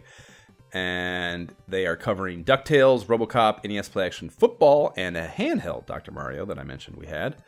Uh, we also had NES Play Action Football. Jab had that as well when we were kids. Nice. Um, I don't think I had either. I didn't have any of these Game Boy games. Like obviously NES play, play action football for the NES, but like as a Game Boy game, I didn't have any of these. It was very different on Game Boy than it was on NES. I would imagine. Not necessarily bad, just like they didn't. It wasn't at it wasn't the angle. yeah yeah, yeah it was different yeah. Uh, they went straight north south for the orientation for some reason or other. Similar focus on simulation though too. So yeah, not a bad game at all. Just different. Um, it doesn't hit till December 34th, 31st, um, but that's close enough to the October drop of the NES version to call it somewhat simultaneous cross-platform release, and I don't think you see that very often back then. Um, though I guess we're getting that with Dr. Mario too, to some degree. Um, or wait, no, that's what I'm talking about there, not NES Special Football. Sorry. They've introduced, or also introduced, a new aspect to the Game Boy section this time, a classified information dedicated to strictly Game Boy games, and then they bring back the coming soons and top 10 page here as well. The top three are Super Mario Land, Gargoyle's Quest, and Batman. And they then go absolutely balls to the wall on Konami's latest installment to their cornerstone franchise, Castlevania 3, with a 20 page feature. Might be the Wow. biggest in Nintendo Power to date. It sounds like it, man. That's Yeah. a lot of freak. I was like, page, and then another page, and another page. Right, like, yeah. damn. Yeah, you were talking about you're like getting into it. You're like, well, I'm fucking just blowing right through the first whatever part of the magazine. I'm like, yeah, the first two sections of this magazine are wildly deceptive as far as like sh- games to cover, you know, because mostly because of this 20 page feature for just one game.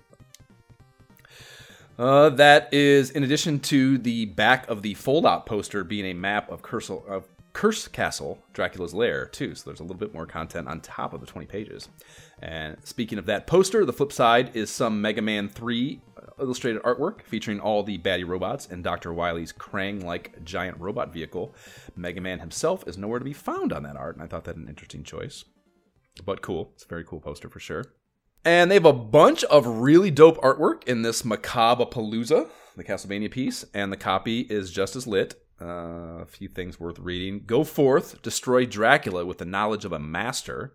And they are referencing the fact you can take different paths to Dracula's doorstep in this game. And there are at least three they highlight here.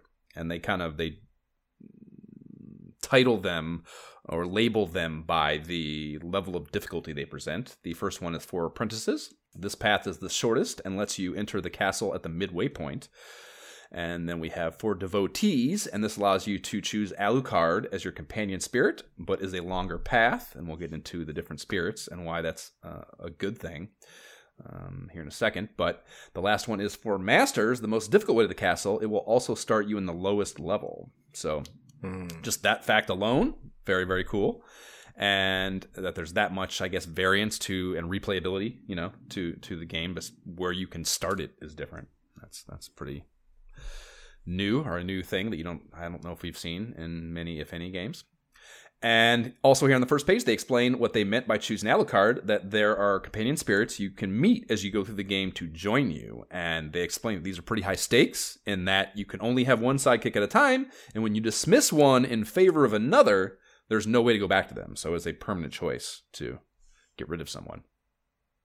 And yeah, between those two things, like that is uh, on top of being able to start at different places, you can as long as they're available to you based on where you started anyways you can use any number of combinations of those companions as you go through the castle too. So you know they have mechanics that completely change how you are able to, to traverse the castle and interact with the enemies and yada yada yada. So just a lot of content here i think for an nes game yeah just looking at the layout here and all of that just seems like a large ass game. Like this makes me nervous. You know what I mean? Yeah. Like I wouldn't even consider tackling tackling a game like this without a spread because it's like I I don't I don't think I'll ever finish it. Although I don't know, it's it's still probably it's not so. And I I mean I guess this is speculative. I haven't played this game very much, but I suspect, and it looks like to me, anyways, that similar to I mean Simon's Quest actually has you backtracking and I don't think there's a lot of that here, you know.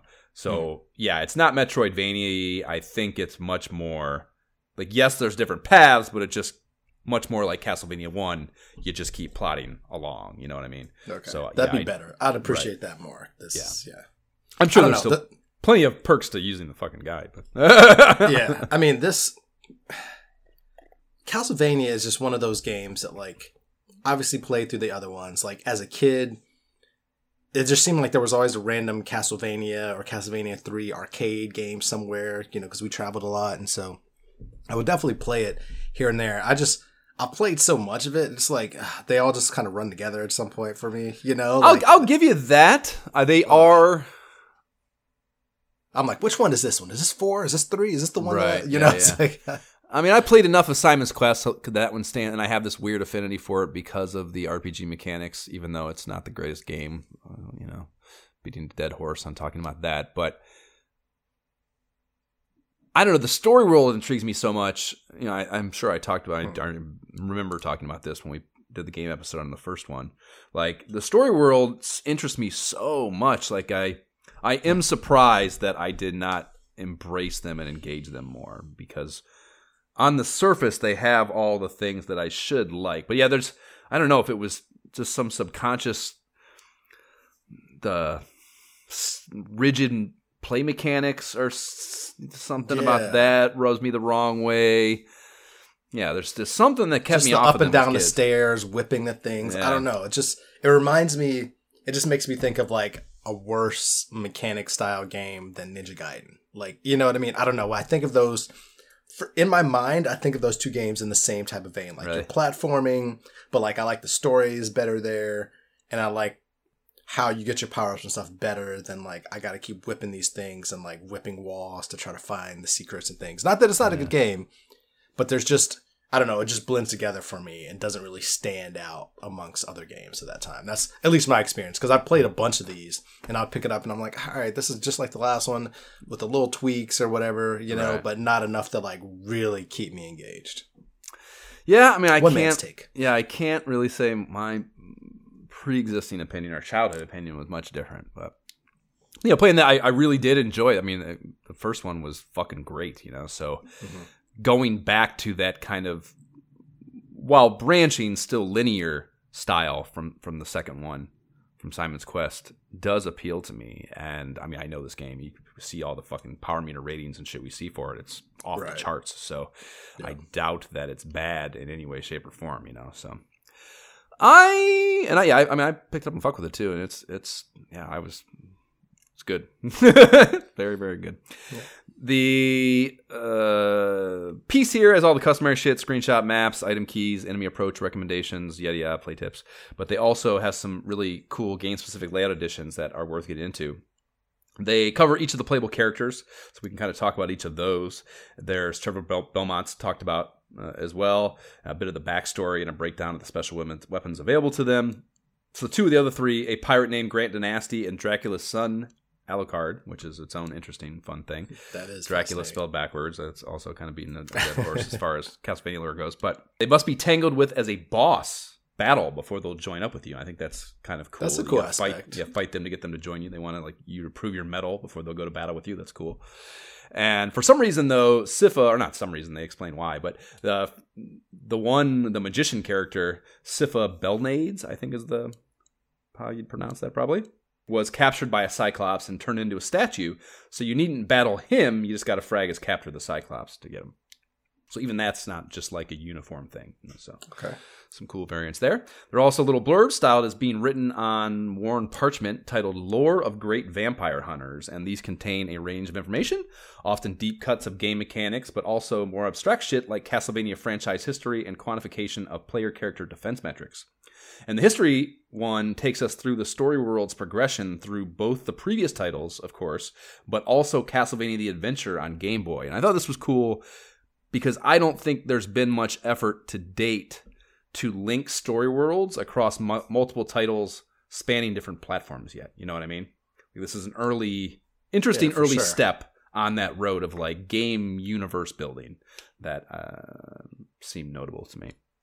An interesting note I clocked in in uh, one of the latter ones of these the difficult items and one ups blurb. After you beat the game, you will have the option of restarting with another play with the character you finished the previous play with, which means just furthering that replayability stuff is you can play early stages with those characters' abilities and reach things you could not without them. So I mentioned you have to play the one Ah. level to play to get Alucard, right? You have to start further back in the dungeon. So if you played the short, the short version, didn't have, or even that doesn't matter. You wouldn't be able to do that. But if you played, if you get him, you didn't have him for the very beginning of the game. You get him later on after you start, so you could go back play the game and play those parts with that character's abilities, and that's really cool. I think That is so. Yeah. Yeah, there's a a lot, a lot, a lot going on, and it's 100% on my bucket list. This this game. So yeah, I have near zero experience, and it'll be a completely new play to me. So uh, I think it's. Um, I don't know. Any any early pre-game debate thoughts on that outside of just your lack of pre-existing knowledge? Do you, are you open to discussing that? Since there's not uh, much else to talk about in this section. I don't know, man. This is like I said. It just. Did you pick it up and play it this time? No, Castlevania as a series just doesn't get my juices going anymore because I played it so much again as a kid. Like somehow I always was whether it was an arcade or like rented or somebody's house. Like I was always getting another the next Castlevania game thrown in my lap. Like all right, I guess I'll just play this right now. And I just I don't know, man. I, this might have been the one. Three sounds about the one that I played. I played like one level and I was like, nah, I'm good, man. I'm good on this series. So I don't know. It'd have to be a hard, hard sell for me. to Okay. want to get into this one. Okay. Foreshadowing. After these messages, We'll be right back. Evil stalks you once again in Castlevania 3 Dracula's Curse gift of transformation and become the vengeful ancient ghost pirate, or the son of Dracula who defies his father's fiends, or the mystic warlord with a cloak of magical powers. It's never the same adventure in the 17 worlds of terror of Dracula's Curse. Enter the Dracula's Curse sweepstakes today. that is a 1990 U.S. market commercial for the aforementioned Castlevania 3. Not a ton of production value, I would say, in between the game No. footage of each of the companion characters you go through. They cut to the same close up shot of a cloak hood against a static night sky, and the face appearing in it each time is an actor superimposed some cheap distortion effects applied to it. So, yeah, it's not not a lot of busy work on, on that fucking uh, on that storyboard. So we start on the last section of this Nintendo Power 18 with the top 30, and there is a lot of nepotism in the top 10 in this issue. We have Super Mario 3 and 2 are both here at spots 1 and 7 Oh yeah. both Ninja Gaidens are back to back at numbers five and six, and then both Zelda games at eight and nine. And it uh, rounds out with Final Fantasy at two, Mega Man 2 at three, Tetris at four, then TMNT, the original one, at 10. Solid top ten. Solid Yeah, top ten. is. Yeah, it's good. It's good, but uh, it is. It is kind of like uh, I was just writing a cover letter talking about favorite films yesterday for something, and it's kind of like saying Citizen Kane is one of your favorite films. It's like, yeah, everyone knows that's good. That's not doesn't say shit about you. well, I feel like this is also just representative of the time. Like you had the top games and their follow ups is kind of dominating, and then like the second half, you know, the latter twenty, the la- make it up. Then you kind of have some newer stuff. You know, TMNT two coming in there, Crystalis. You know, Yeah. Castlevania yeah, they have two. they have TMNT 2 at stuff. thirteen, so you're super close to some extra sequel Yeah. action going on there. even though that's not even out till Christmas for the arcade game. So That's crazy. Yeah, and then yeah, we have uh they also have another huge franchise installment eking in at, at Mega Man 3 and 29. So, yeah, it's fucking I don't know. Really develop, like I said, developing story worlds here. There's like a, a little bit of a history now to fucking Nintendo, you know. You're starting to see like, hey, if you're going to get an NES, you need to get one of these games. You got to get a Mario, you got to get a Zelda, so on and so forth.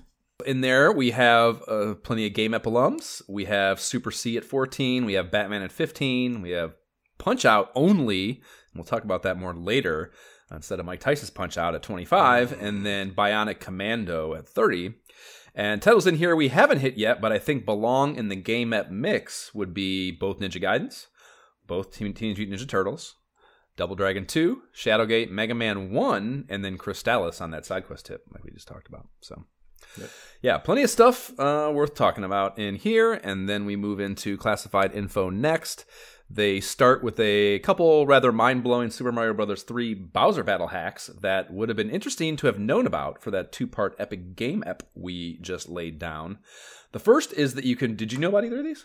Yeah, I actually definitely knew about the fire free Bowser trick, but Okay. like I, I don't use it regularly. It's kind of one of those things like I learned about back in the day, like, oh, this is cool, but like that's not what I I generally don't, do. I don't need. I don't need this. I don't. Yeah. Need this. I'm above this.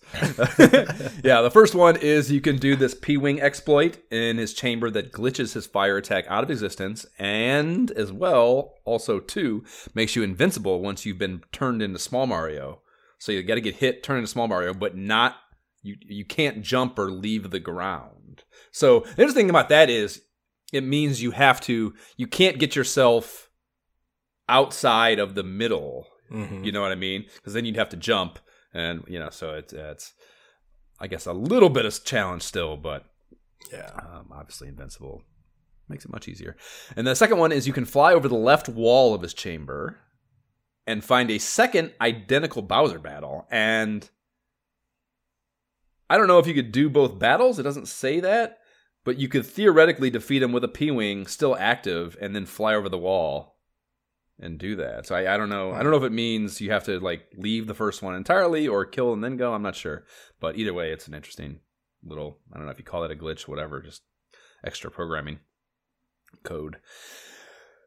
And then, though incorrectly labeled anyways, as just Double Dragon, they have Double Dragon 2, and they have a cool trick in here that I recall really liking as a kid, and it's it's an Infinity Lives trick, I guess is the simplest way to explain it, but you can fight each other and steal lives in that game, like if you're playing couch co-op. So the door is open to exploit that feature at any time.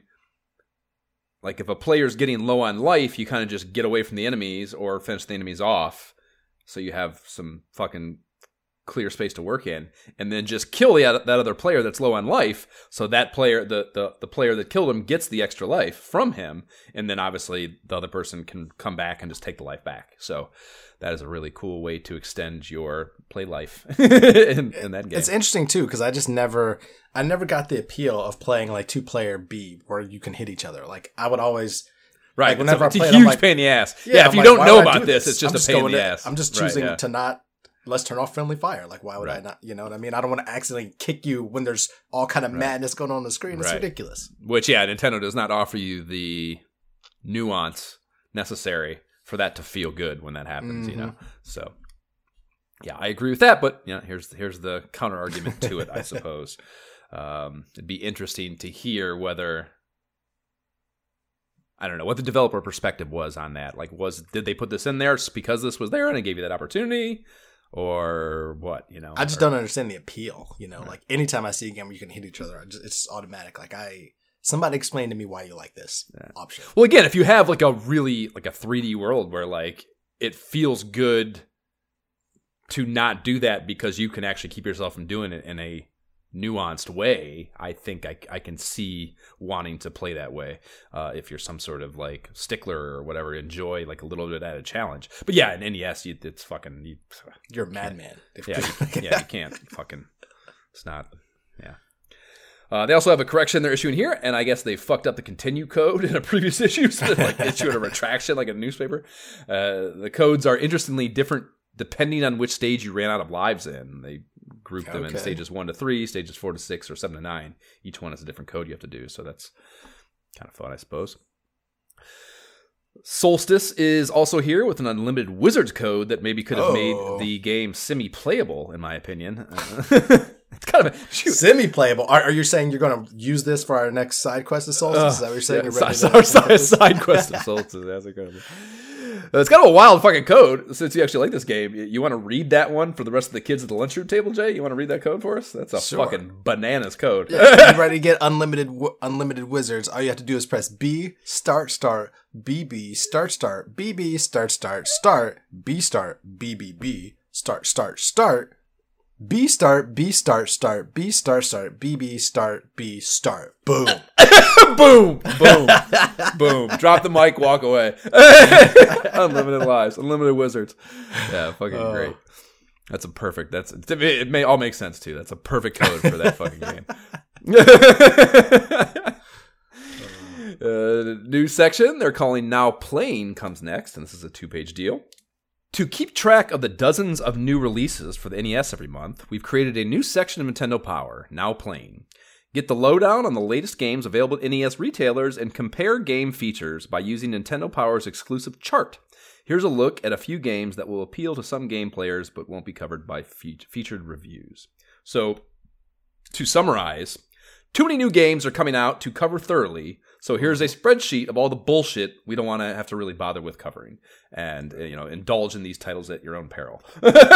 exactly. And I think appropriately, they start with a title which clearly didn't have its full title yet because it just says Digger. I'm like, I'm like, what is Digger? And you search Yeah. for it, like, oh, it's actually called Digger T Rock. Did they just Right. not know the full name yet? That's that's They how didn't. much effort was putting to this. It feels. Well, that's you know, it, that, yeah. There's a whole yeah. This is there's a lot to talk about here for sure. They yeah at the beginning here, yes, that first one you mentioned, Digger. There's what four other titles. They have tiny one paragraph paragraph paragraph blurbs about these, but the meat of this is a full page chart of titles that also lists their publisher, play situation, and that's like one, two, three, four players, simultaneous or controller pass, battery save, password save, yada yada yada. Their power meter score, which is divided up into the four categories, and the game type genre. And the shit of this is it completely replaces the power meter graphics being present anywhere in the mag. So I kind of I really hmm. hate that change that they're not like this visual representation in the game review now. So that sucks to me. But I I like I do like the change of the numbers with so instead of meters this analog meter thing, they are now these yes one decimal number integers and it's spread across the four categories graphics and sound challenge play control theme and fun. So this means there's nowhere for kids to color in their own rankings next to the mags. Right. which is really suck city i think. That's a real th- shit thing to take away on top of just the cool visual being removed. Um, got to get that book we first saw at the back of the super mario brothers 3 strategy guide i guess the Oh, gamekeeper yeah. gamekeeper info file where you can write in your own shit so I I guess maybe hand these hand in hand decisions. Like I like the idea that they're like, okay, we're taking this feature in quotation marks away from our readers, but we mu- so we must present them with an alternative with which to engage our games in this way. You know, so that's the, I would love the idea that maybe that fueled the creation of that particular uh, mail-in thing.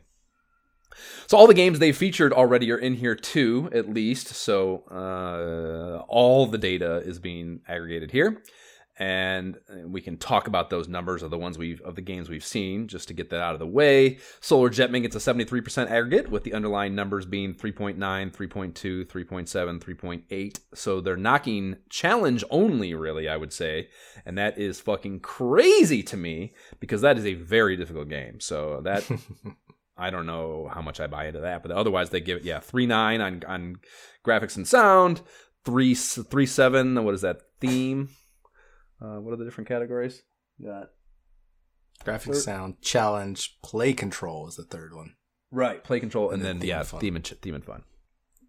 Uh, so yeah, so all, all the other ones are nearly fours, so that's pretty damn good.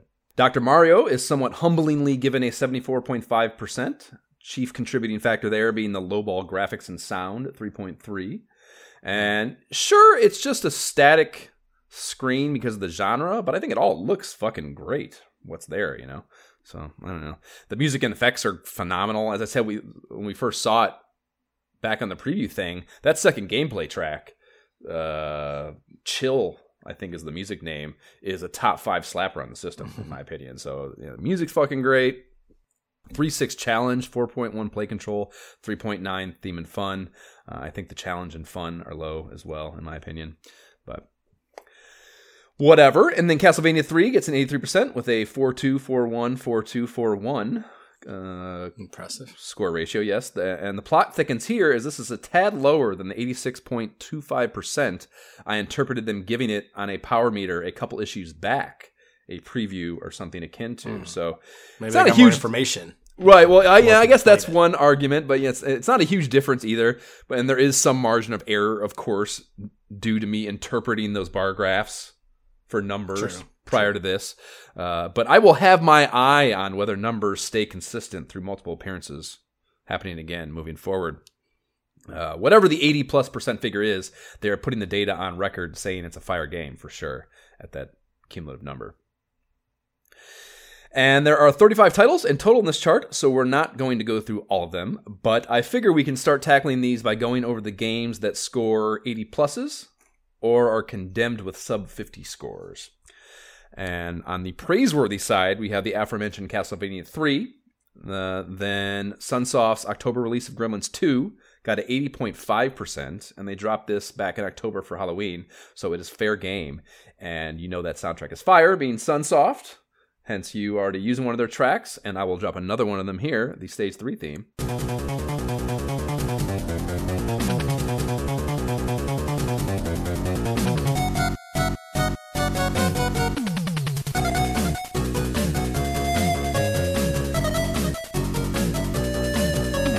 And then a big feature is coming up in the next issue or two, so I vote we hold off on game app consideration until after we hit that. But it, it is fair game. Definitely a Sunsoft game with Uncle Fester vibes. Like I could get into it. I was like, Yeah, okay, it's. I think it's better than Uncle- I think it's better than Uncle Fester. I mean, needs we'll, we'll we'll see, we'll see. Yeah. But it definitely gave those vibes. Yeah, I, I was. I mean, it's Sunsoft. Sunsoft doesn't. surprised. Yeah, that does not fuck around. Yeah, it it feels good, especially for a top down. Like there's platform. It's like it's got a Dino Riki vibes, kind of like yeah. and like that top down platforming stuff, but it's which I'm executed. which I'm good with. So yeah, well, it executes it infinitely better than Dino Riki did. Ah. And then ISOH Game Ep alum Little Nemo from Capcom got an even 80%. That is in line with our interpretation of the game. And more Capcom love goes to Mega Man 3, who got the best score of the mag with an 84.5%. And that dropped in November, so it is quietly fair game as well. Now let's fling some shit at Schlock developers. We have Mindscape's Conan, described as barbarian action in the genre column. Uh, barbarian yeah, action. I enjoyed that. Got a pretty shitty 42%. And this isn't released until 91 as Conan The Mysteries of Time, and isn't really a Conan game. It's a port of a PC game called Myth History in the Making, with Conan hurriedly stuffed in as a protagonist.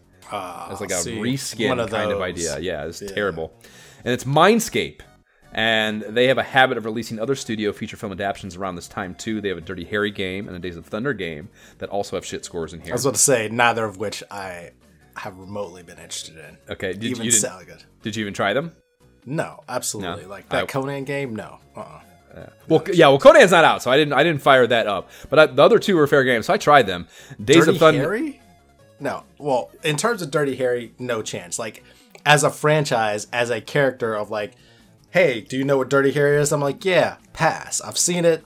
Like not in this magazine, but like just in general around the time. It's like I've Dick Tracy. It's like it's like Yeah. yes, my, my dad. My dad digs that shit. I'm alright. exactly. I'm, I'm good, homie. We'll pass.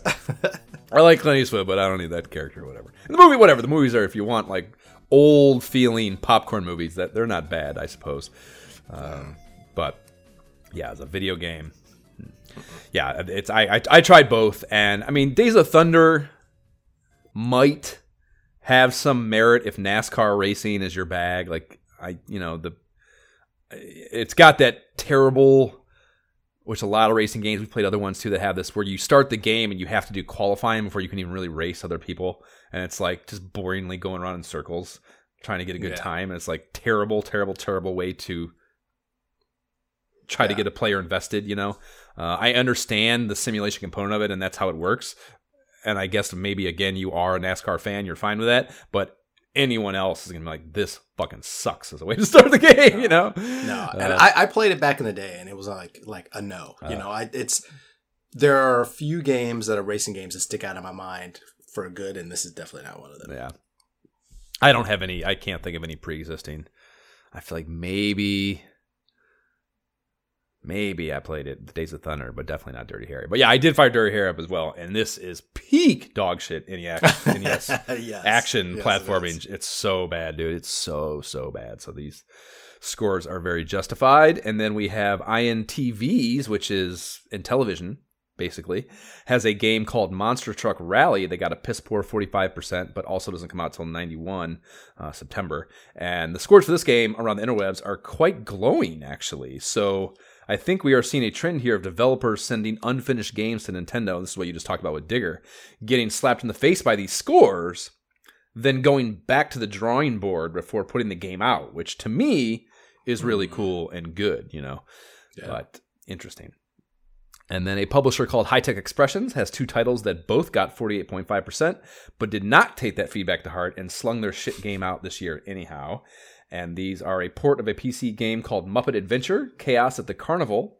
This is as in Jim Henson's Muppets. And I fired this up and is holy shit, is it bad? It's like it's four mini games that felt like number munchers, dude. Like like Yeah. I like five point two five floppy disk number munchers in Oh, yeah. grade school computer lab, but shittier. yeah. You, you can't bring out number munchers and like do a worse version of it. Just- Yeah, and just fuck. throw the Muppets in there. Don't disrespect the Muppets like that. Right. man. Come on. Yeah, terrible, terrible, terrible. And the other one is called Orb 3D, and this is uh, there's uh, it's interesting. It's still terrible, I think, but it's interesting.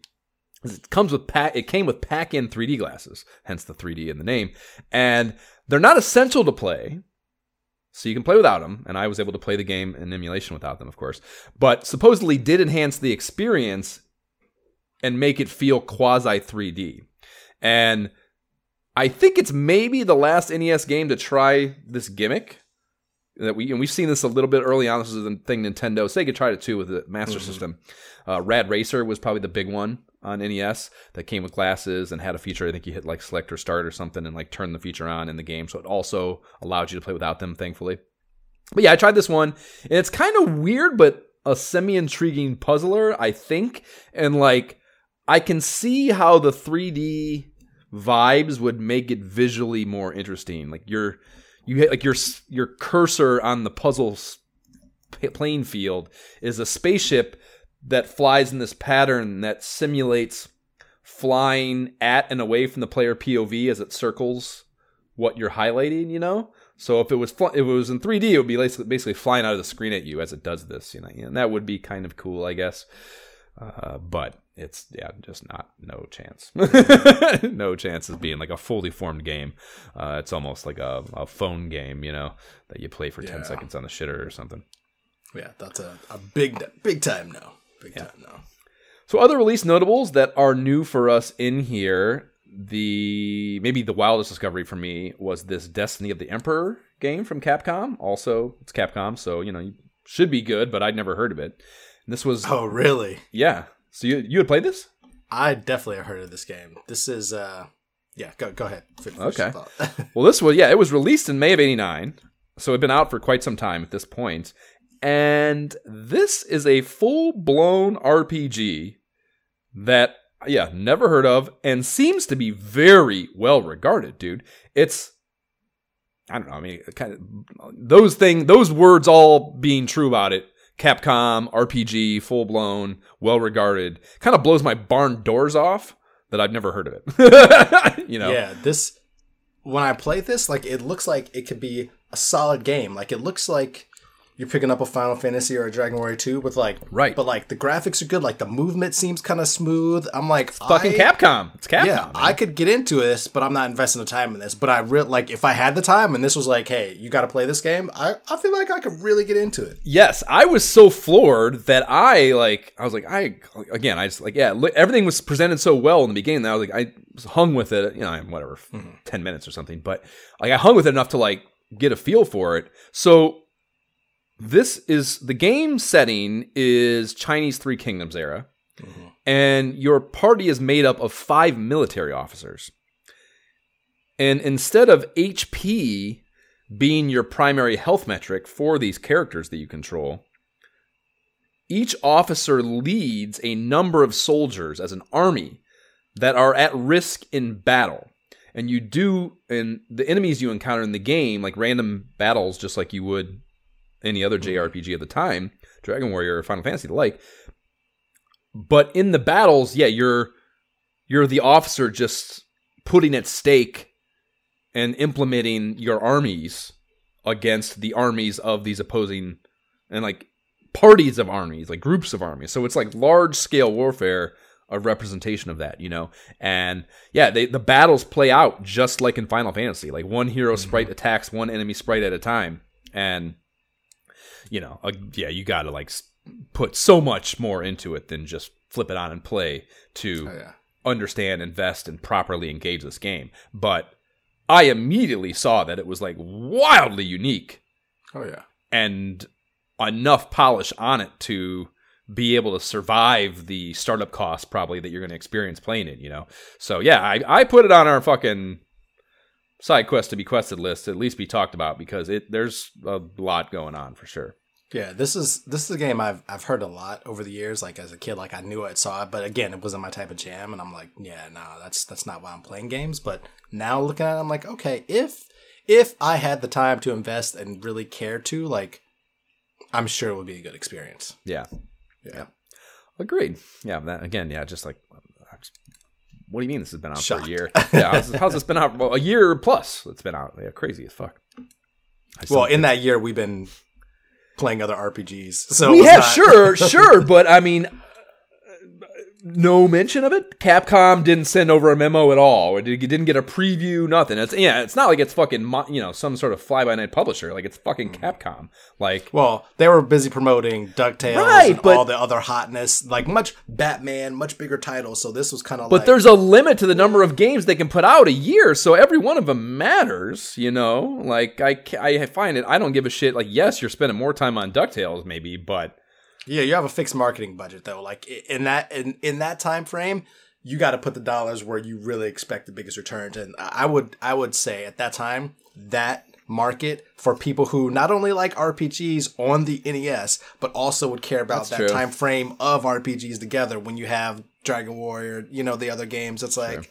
Eh, they're kind of taking a bet, hoping this works, you know, kind of a thing. That's the way I would look at this. yeah, but then why even put it out? I don't know. Yeah, there's either way, like, that's a fine justification. I hear all that, but then why even put it out? Yeah, there's, there's, it's, it's interesting situation. You never know which what. game's going to hit. You never know which game's going to hit, you know? I guess.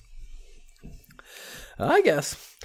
Milton Bradley has another rare collaboration that hit in December, and yes, this is the Digger T Rock game you you mentioned, and it's got a surname as well, The Legend of the Lost City, and it is an action platformer puzzler that has a little bit of inventory management and relies on your character's ability to dig through certain parts of the cavern play environment to collect treasure and advance.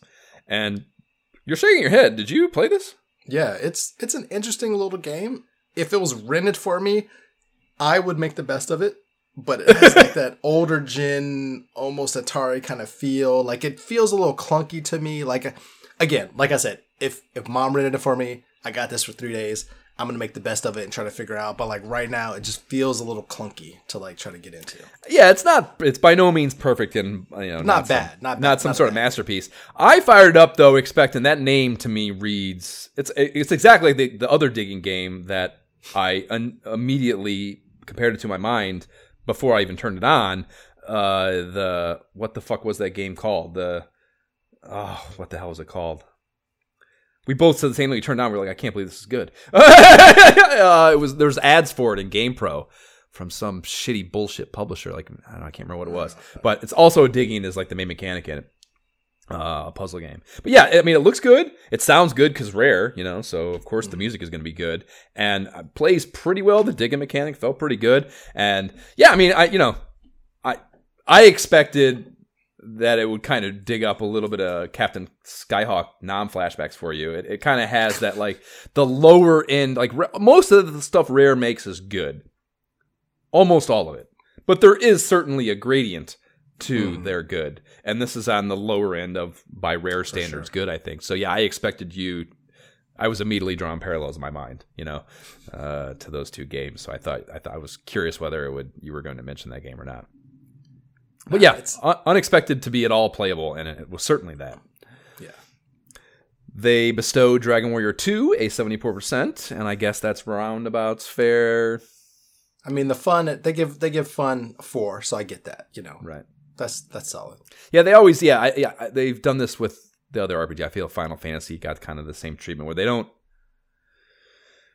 they don't grade. It's like they're doing with Dr. Mario. Like they don't grade the, they grade the graphics in a, not in a vacuum. They grade the graphics against the full playing field and limit it because it's maybe not trying to do as much as a game, an action game. And I don't think Right. that is a fair basis by which to Well, judge.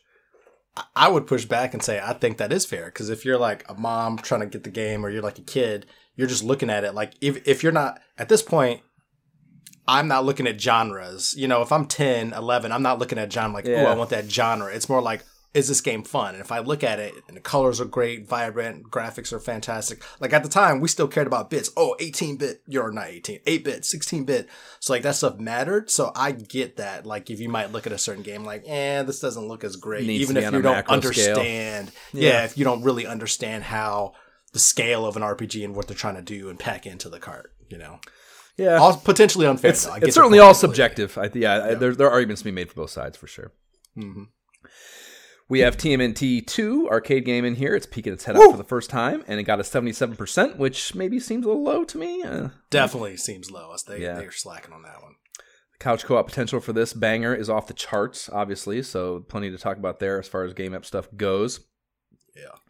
Mindscape has a lot of no effort schlock on this list, but there's a port of a PC game going as far back as 83 in here, dude.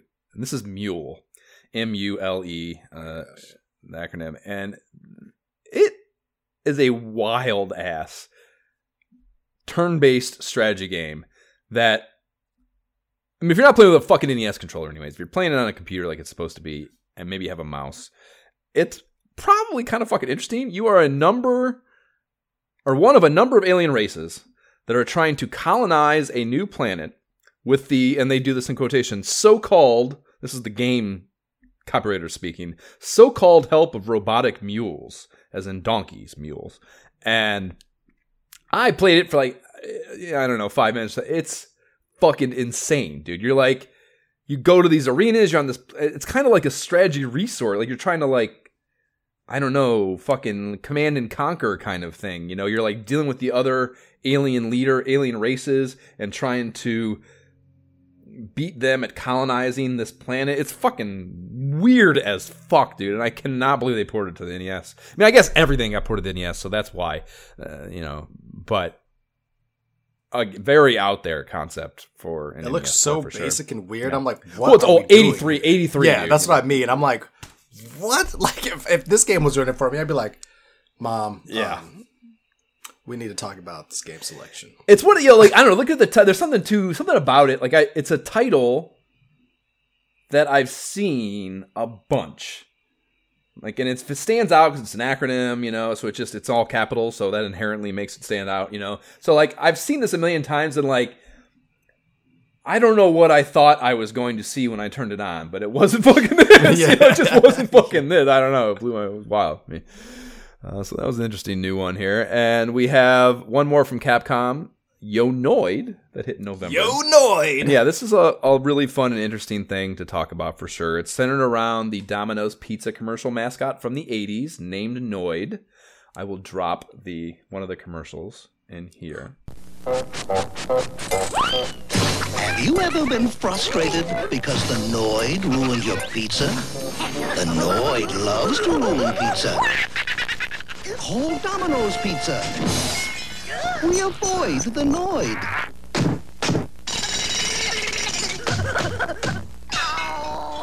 We keep the Noid out and all this quality in. Taste the quality.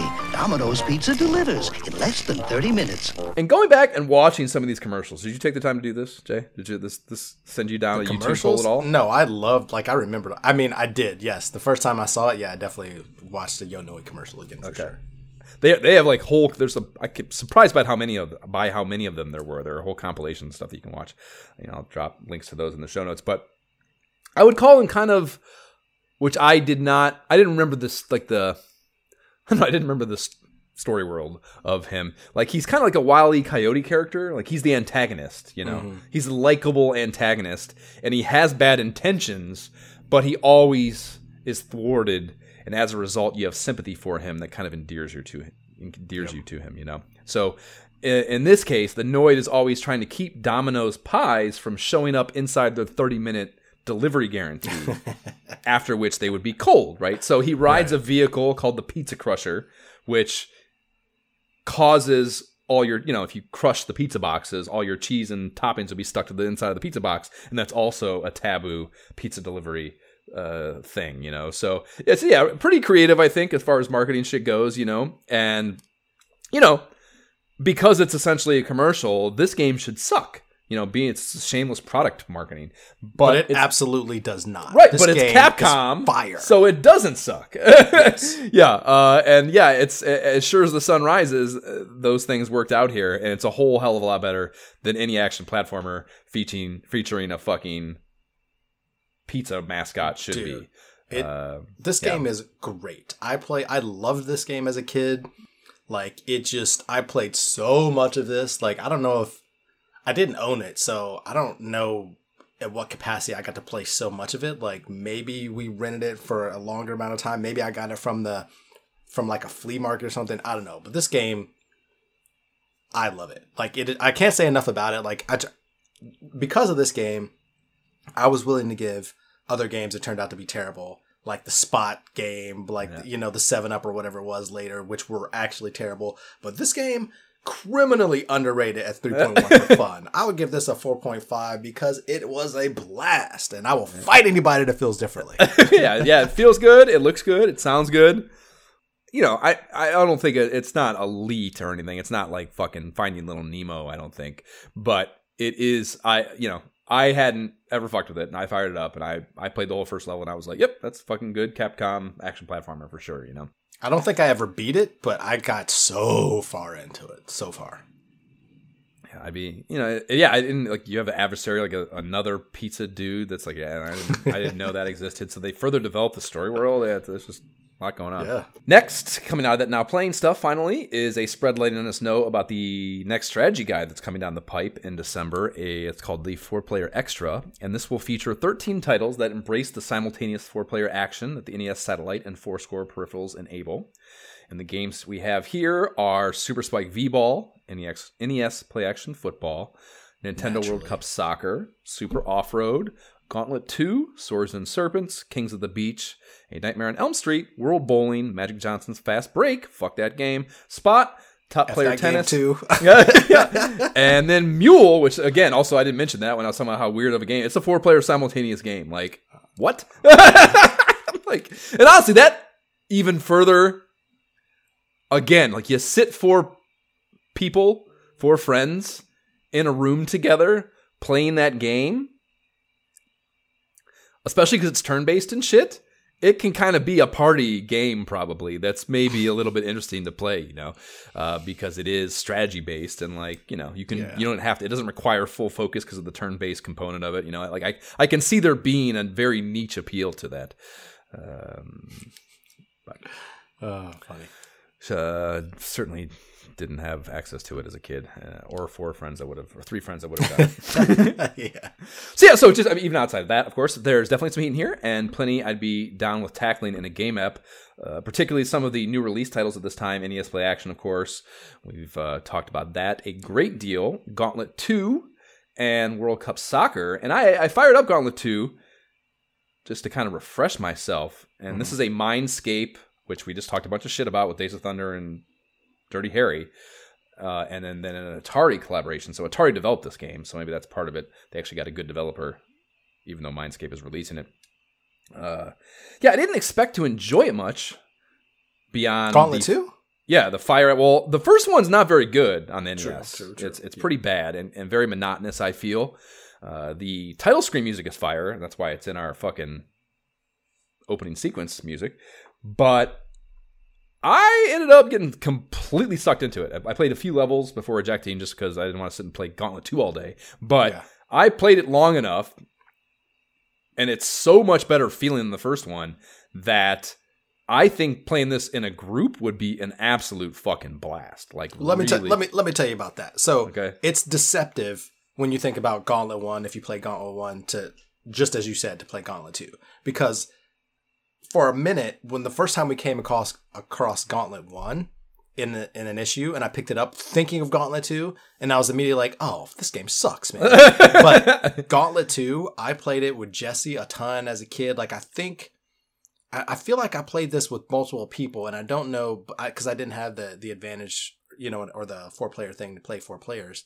So I don't remember how I would have played it with multiple, but I played so much of this game. Definitely didn't beat it, but like, Well, it's, it's got like 100 This- levels or something. Yeah, it's this game is great though, man. Gauntlet 2 is a great game. I would, but I would say this is the type of game I would prefer to only play two player. Like I played it I, again. Yeah, oh, picked for it up sure. for Way more fun. Yeah, way more fun. and played it one yeah. player, but like it's almost like I'd rather this to be a two player side quest. Like, all right, where are we picking back up and let's go together because it's Yeah. it's just really well done, especially when you think about the contrast of the first one, which is like meh. The second one, it's it's pretty hotness. Uh, clearly not a. I mean, side quest wouldn't work. There's no fucking story to be had there. But as it's just a, a multiplayer, yeah, I, I would be down for kill quest in this simultaneously for sure. Maybe even try to get Jab involved. Like so, we've talked so much about that, uh, and that's even that embraces even. You know, we talked about. I don't know which one was that. Tombs and Treasure, Swords and Serpents. Uh, Swords and Serpents is four players here, so that's probably what it is. Uh, we talked about doing that as a side quest with like a one of the disciples, but that uh, Gauntlet is clearly much easier of, of a uh, way of doing that, you know. Uh, and yeah, I mean, I, I I remember Jab and I running this for sure, and I think off, I'm almost sure its inclusion in this four player guide and like Mhm. having that to reference and get through the levels and shit. Yeah, it's it, I was shocked at how much fun I was having for sure. So yeah, I would be 100% down to Game Ep and or kill quest that as a group, uh, or maybe just Game Ep it and then do that as part as our instead of our couch co op of just us, just do that with as many people as we can get on board Yeah. to do it with. Um, that's a super easy integration thing too. Yeah, very good. I was I was shocked at how much I enjoyed it. Uh, they have a little blurb in the top right corner of the spread letting us know that since Nintendo Power is now a full fledged monthly mag, it's time to kiss these strategy guides goodbye. Oh no. Uh, yes, RIP, RIP strategy guides. But don't worry, you can still order them as back issues, Jay. Don't don't fret. NES Achiever is up next, and one thing of note about the feature this time around is I would say at least half, probably the majority of entries here do not have scores. They are just finished designations. And I think high scores have been more the idea for this feature historically, and I really like the idea of it just being more of a hall of honor for kids beating games than I Yep. do like comparison scores, which you know I've already said. goes out the window about this time anyway. You know, Right. like in the earlier gen, you're like, oh, what's my high score? But at this point, you're just excited you beat said game. right? Yeah, know? and I love just a place to celebrate that is cool. You know. yeah. They have added a best practices guide for getting a good Game Boy screenshot to supplement the usual suggestions for capturing NES Hall of Fame submissions, and that is pretty fun too.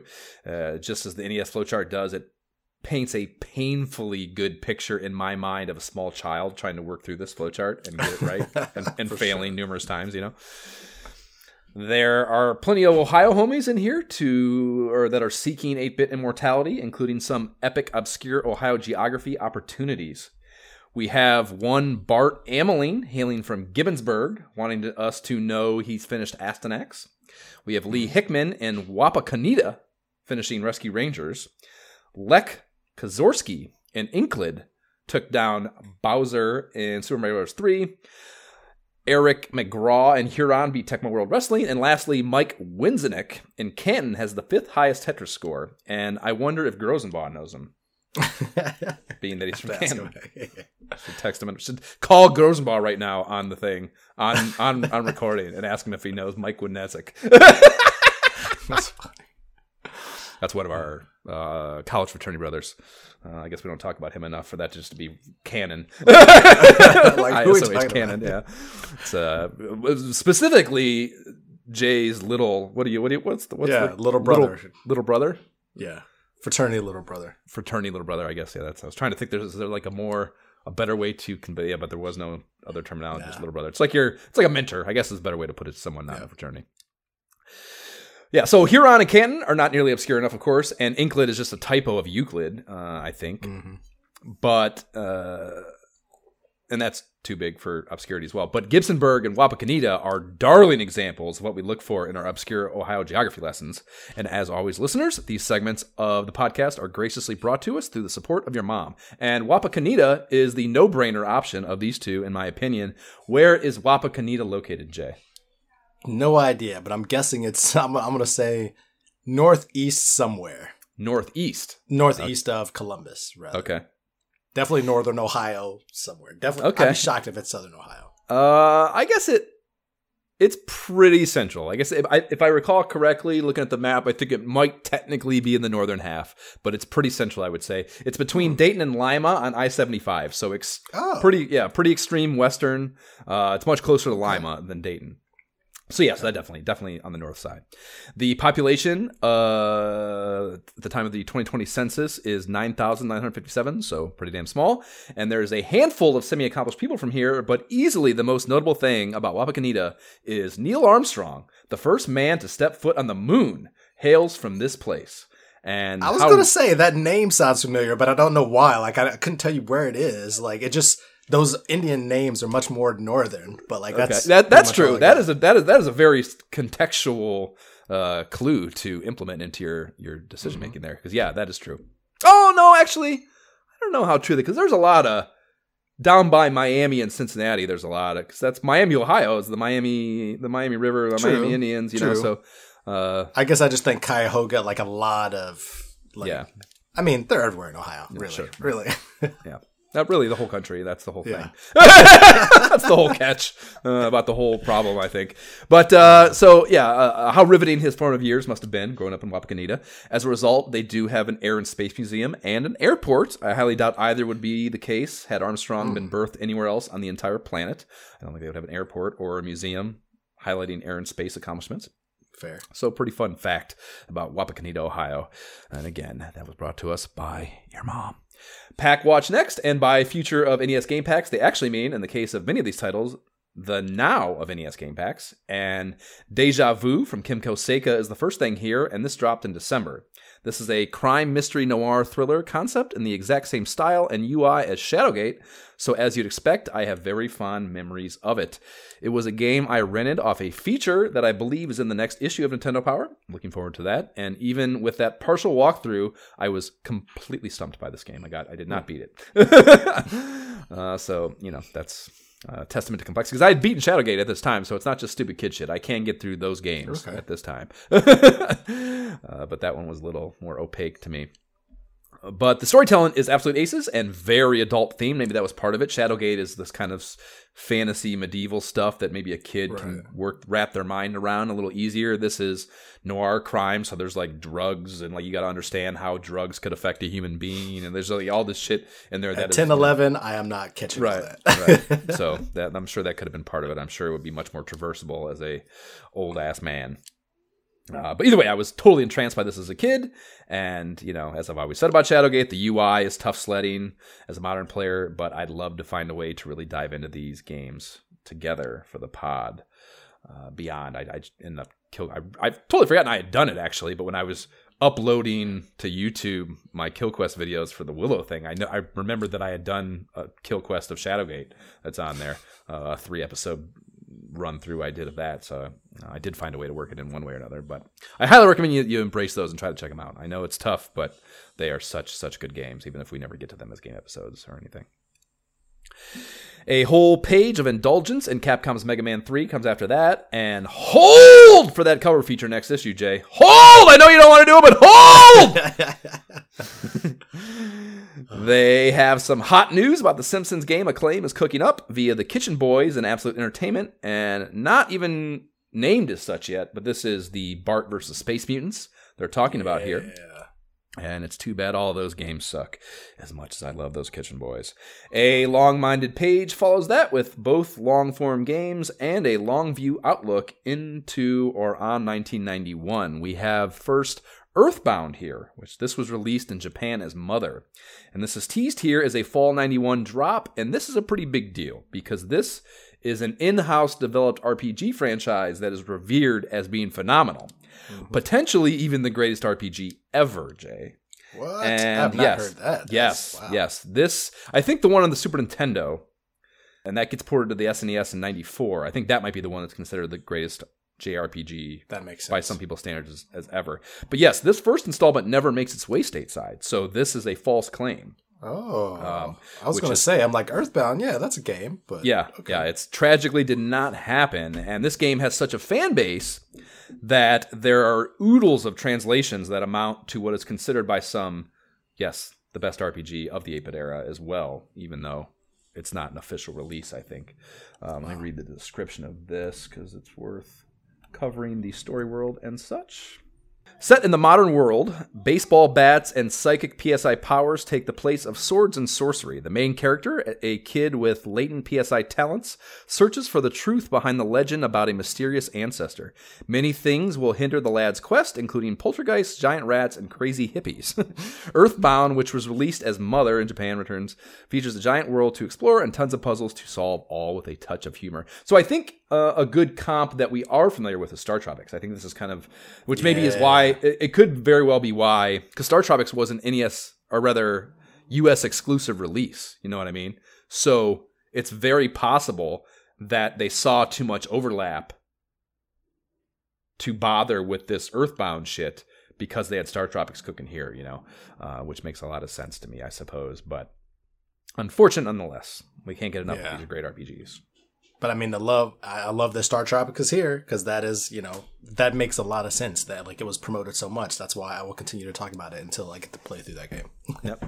Although it's got that action component going on, like I said, that but there there is so much there there is still like an overworld. there- There's enough traditional JRPG slowdown, I guess maybe mm-hmm. that I fear that less than I spoke about for Willow Two. I would say, but I added this one to our RPG side quest as well because we can get the translation, of course, and play it, and I think that would be uh, really fun and interesting. Um, there's probably not a lot of coverage of that out there being an unofficial release, you know. So we'd be. Uh, I think I can't think of the four, four, four, not forefathers. What the? I can't think of the fucking word. we blazing our own trailer, blazing a new trailer, whatever. Uh, forerunners. I'm, I can't think of the word, but um, it would be uh, probably a good thing to cover, a fun thing to cover.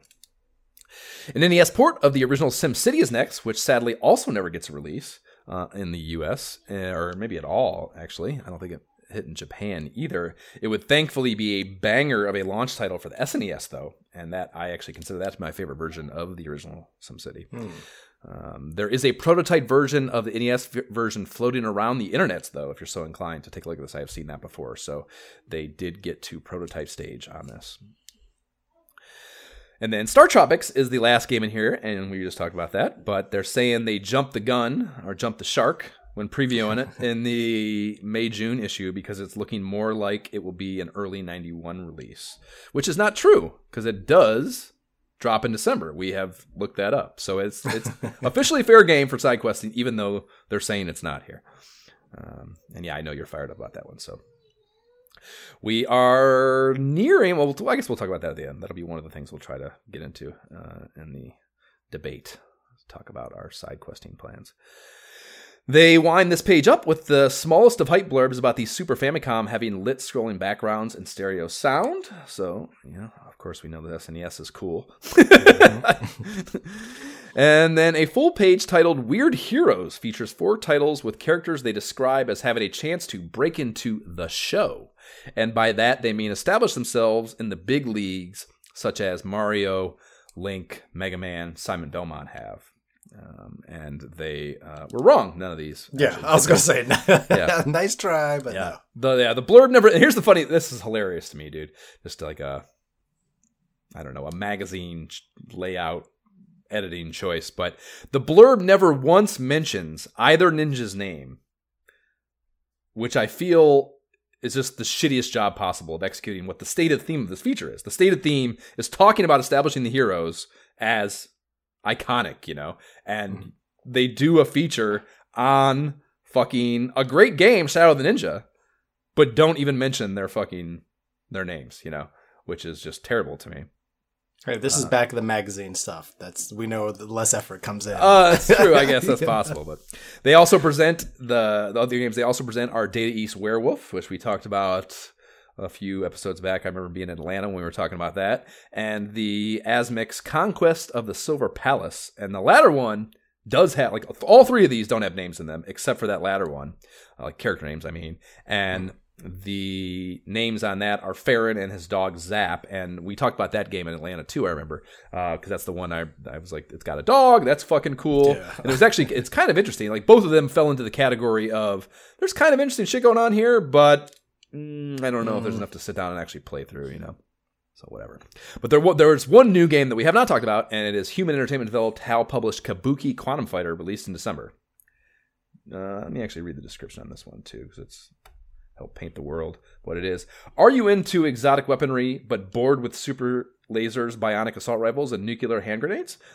then try Kabuki Quantum Fighter from HAL. The hero of this action game, we called him Kabuki Man, knows how to, which is a terrible name. Even even when they mentioned Right? it, it's still terrible. But knows how to kick some tail as we as well as the best of them. But in Grand Kabuki style, he uses his hair to attack enemies, and they are sure to include uh, some comic style exclamation question mark exclamation in there to emphasize that. And then Kabuki Quantum Fighter is a weird and or rather is weird and wild with great graphics and animation.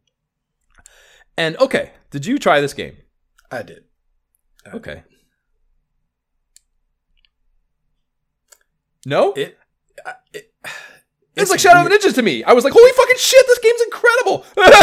I definitely did not feel that way. This to me feels like a run of the mill rental store platformer. oh man, Swapping between like a gun and his hair or like a ninja star. I don't even know what that is. And and the I don't think. I even got to using any other items, and I was still What? impressed. All you have to do is like hit the I can't remember which button like switches switches the hair thing. Like yeah, it's cool. that. You can jump and like hang hang on to stuff.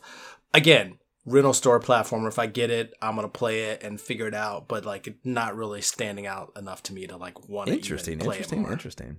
Yeah. Well, yeah, there was a lot going on. I fired it up. The title prologue slideshow was like three minutes of story. it's set in It 2056. was a lot. Yeah, Yeah. a lot of story. Yeah, set in 2056 and hinges on the fact that someone or something has hacked into the fucking mainframe. So I'm listening. And the stage start cinematic is a bunch of random computer code flying by, bottom to top, before the protagonist appears superimposed on top of it, just doing ninja shit, which is a really cool like stage introduction cutscene, I think. And then mm-hmm. the gameplay fires up, and yeah, I'm immediately getting Shadow of the Ninja vibes. I like Fair. graphics, music, play control, everything. You mentioned the hanging from shit, you mm-hmm. know, that was in there and it felt good to me to be doing so. And the hair whipping attack is I don't know, I was I I I read that and I was like that is going to suck for sure, but I was actually I It's thought just it like actually, a melee, like your Yeah. extended melee. right, yeah, I thought it It's not felt- bad. It's not a bad attack. I thought it felt pretty fucking good. The whole point is you're collecting microchips. Someone hacked into the fucking mainframe. I mean, let's fucking go, dude. I don't know. Yeah, it's just just like Shadow of the Ninja. How have I never heard of this? Is what I was thinking to myself. Um, yeah, I think I might have played this back in the day too. Actually, like really. I yeah, I'd never even heard that name before. Like the critics' scores are high as fuck on it. Uh, Human Entertainment is the developer of Game Ep alum Monster Party. I don't know if you made that connection or not Oh yeah, yeah, one of your early ones. Which yeah, I mean that surprised me too because that game was kind of it was interesting, but it was kind of trash as far as the actual gameplay execution goes. Yeah. Uh, but to me, this yeah was 100% game ep material in my mind. Huh. I thought you were gonna because that was definitely the same thing when we, when Shadow of the Ninja popped up, and we first were talking about it in, in whatever magazine episode that was. Like I said, I was like. So a psychological study, like looking to see your face, like how is he going to get as excited as I'm about to get? I'm kind of shocked that you didn't, uh, because yeah, I, It's, thought- I it's okay. Again, not bad, but okay. Okay. Okay. A page of sports related Pak Watch comes after that. A, a few soccer games are here the now out Nintendo World Cup and a couple others that never get released Euro Cup Soccer, World Trophy Soccer. We have Mike Ditka football here, which is never released, and then Wayne Gretzky hockey hits in 91, so that's not out yet. And then lastly is some shit that shouldn't be in the sports section, but is nonetheless interesting a November release WWF joint called WrestleMania Challenge. And this is a rare developed LJN released. And since Acclaim is acquiring LJN around this time, that means it's basically the same team that did the first WWF WrestleMania game uh, the year prior. And this one has a little bit of different view. Uh, It's like a not isometric, but it is kind of like di- the ring is diagonal. Yeah. I guess it is kind of isometric as well. But the I would say, I mean, it's better on the the for the most part. Like the it makes that view makes the outside of the ring more meaningful, you know? And I think that's a huge part of a wrestling game of like this kind of wrestling game anyways, working, being able to fight outside the, the ring and use fucking tools and shit. So there are more wrestlers this time, including the Ultimate Warrior, who gets featured in some slick oh, title screen pixel art that I really like. And you don't have to pick a big time wrestler either. You can play as a dude labeled yourself. Uh, Matt Gould pointed this out when I posted shit from this. This is a really quirky thing, I think. But it's basically the guy that would get wrecked in the opening match of the Saturday morning broadcasts of this Oh, shit, yeah. if you recall. You know? oh yeah. uh, and then eventually became the one two three kid. Oh. So yeah, you can also do tag team matches, and there's a Survivor Series mode against three other wrestlers where you know you go in and then the, you throw the one out, and then another one comes in, and you have to do them in succession. My you know, favorite so- mode as a kid, like Really? just my favorite thing. I liked Royal Rumble more. too. Royal Rumble Well, was Royal Rumble cool. was great. Royal Rumble Yeah. was great too. Yeah. It was it was that on steroids basically, where like it wasn't just one at a time. You had to fucking deal with it. You know, they In would a minute, form like more they would they would, they would form like mini alliances. Oh yeah. and then I loved. and then betray them eh, on the fly. like you know, they were like really. Uh, as far as wrestling goes, anyways, high Royal drama. Rumble was the shit. Yeah, yeah. But this game is like this game is good.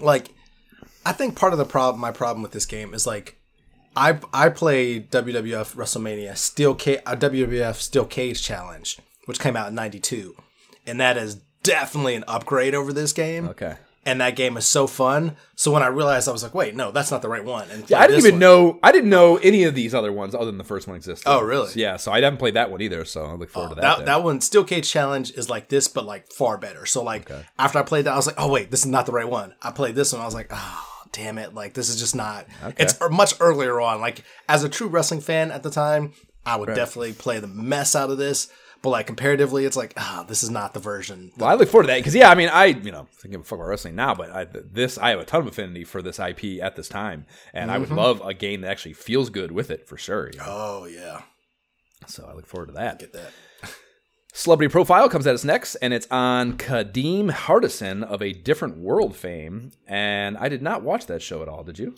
Wow, I fucking love that show. It's because you're not black. Like for us, it was like one of the. It came on. You know, it was made by Bill Cosby, Okay. and like it started out with um, I forget one of his daughters. She was the main character in like the first season, but it quickly became about all these other characters. So it, I love this. They actually, they actually did a talk at micro, like him and a couple other people.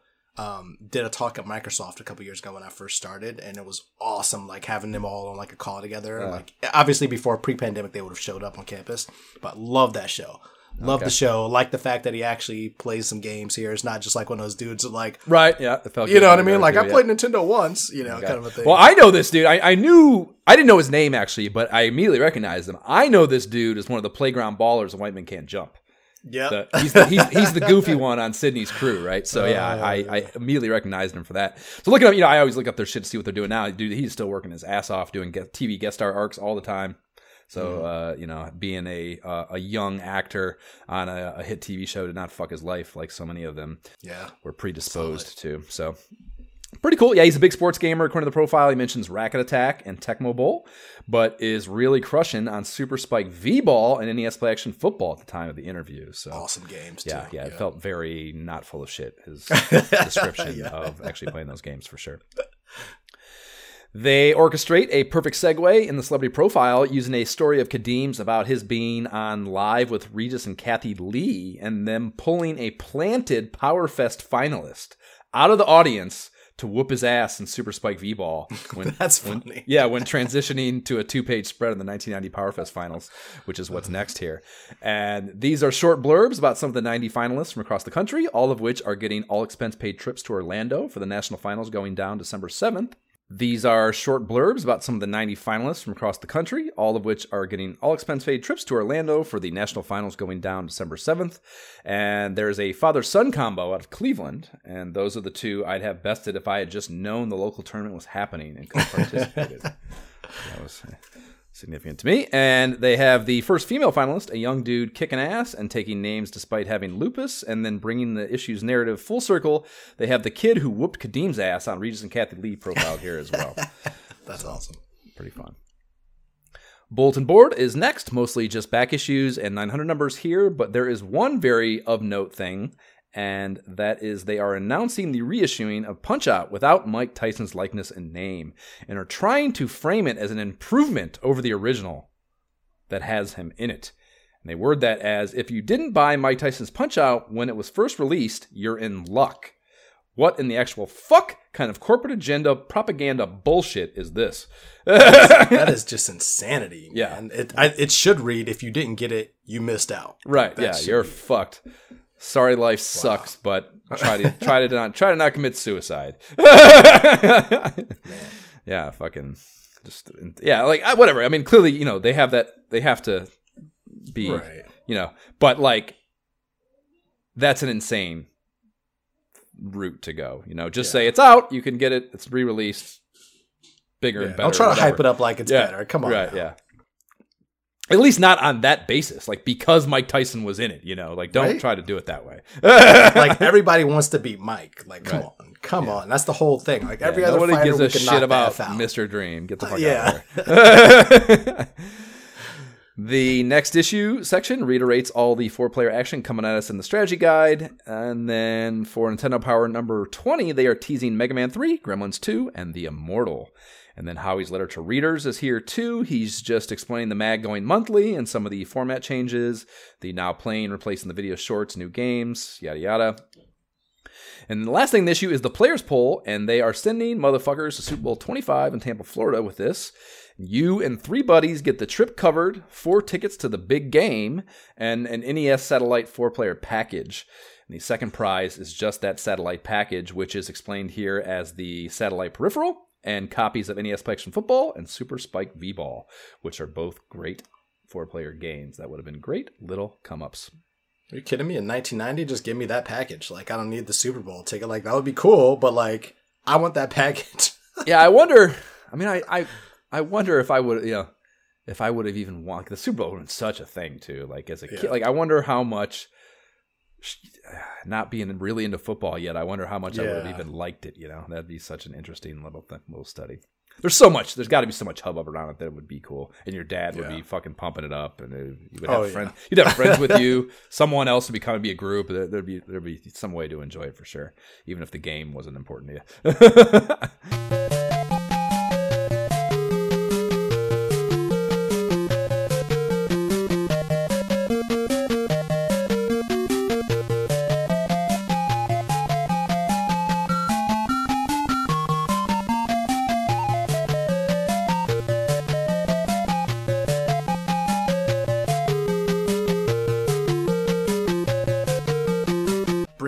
Into our nominations is Pipe Dream, uh, Game Music 2, a game which is solid, but I'm not quite going to recommend it for a game ep. solid Yeah. game, though, I will say. We didn't talk about it. I had more fun than I thought. I've, I've as- I heard about the game a lot.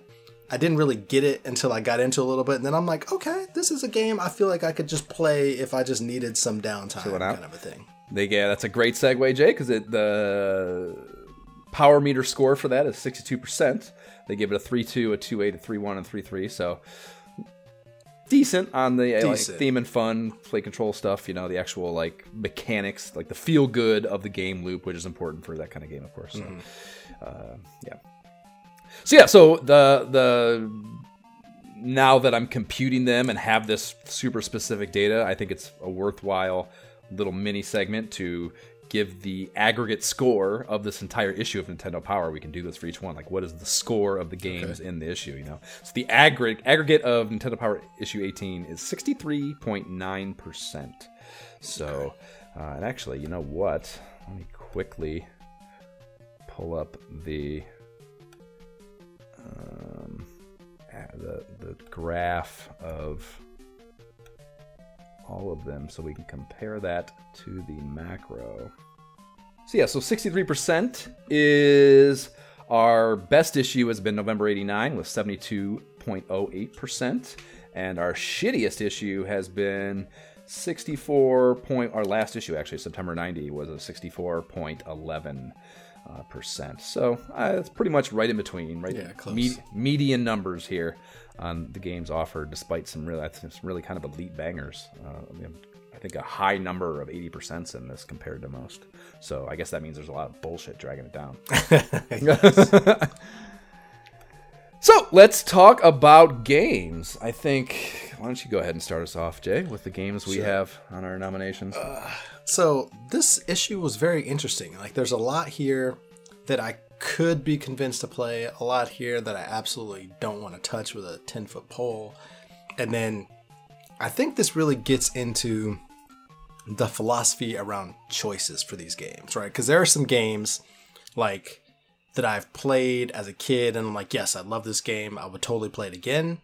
But do I want to play the game again, or do I want to go after a new game? Like, what is the philosophy? Is it going after something I haven't taken down yet just because I haven't beat it, or about experiencing something brand new? So I, what, let's, I, I, throw guess that let, out there. Let's discuss.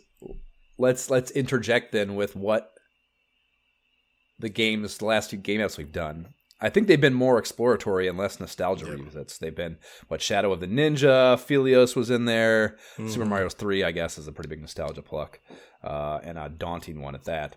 Um, what the hell was before that? I don't even. I can't even think. What was before? There's another Genesis game was before Phelios. We did two Genesis ones in a row, didn't we? well, Captain Skyhawk, I feel like was relatively recent. but I don't remember. this, this is easily figured out. By the way, we have We can look it uh, back We have up. we have apps that list this sort of thing. So, oh yeah, our last games were Super Mario Three, of course. Shadow the Then Ninja, Shadow the Ninja, Strider, Philio, Strider on Genesis. That was the other one. Yes. Before that, Nemo. Little Nemo, Cyberball. So So a good mix there. yeah, I guess yeah. It's I guess it'd be hard to argue either way as being due per se. Yeah. Fair. Um, but yeah, okay. I, So I what do you think with with that said, um, my first one was Yo Noid because again, fantastic platformer. I'm fairly certain I never beat it. I feel like that's something I would remember, like ending sequence wise. Like I feel like I got very far. And it was time to turn the game in or whatever, what have you. So Yo Noid definitely. My second one, which if you're watching this live behind me, TMNT2, the arcade game, and so I just got the Teenage Mutant Ninja Tur- Turtles Cowabunga collection. And so that is arcade Teenage Mutant Ninja Turtles 1, 2, and 3. Um, NES Teenage Mutant Ninja Turtles 1, 2, 3, and 4. Turtles in Time 4 was like my favorite Turtles game of all time um, until the recent Shredders game came out. It also includes three Game Boy games as well, so you can play that. So I'm really Clan. impressed. Yeah, all the all the game. It's got like Tournament Fighters, which is you know a 2D fighting game when since those were popular at some point. And so if we were if we were to ep, ep this, I'd play it on the Xbox because right there, you know, it'd be cool to kind of jump in. So Teenage Mutant Ninja, Ninja Turtles 2, the arcade game, that is my second choice. And then um, my third choice was I was debating between Solstice again, throwing it out there, and then Gremlins 2, which we decided we were going to wait on. So you know, hold that one back. Okay, okay, okay. I have Solar Jetman, which I've been Naturally. pushing for all those different reasons. Uh, Castlevania three, just because of it's. It's I know I- it shocks me that you're cold on it, but it's yeah, it's so well revered, and I enjoyed that first one so much and the challenge of it that it's something that's kind of I want to. It's on my like bucket list of, of things I want to cross off.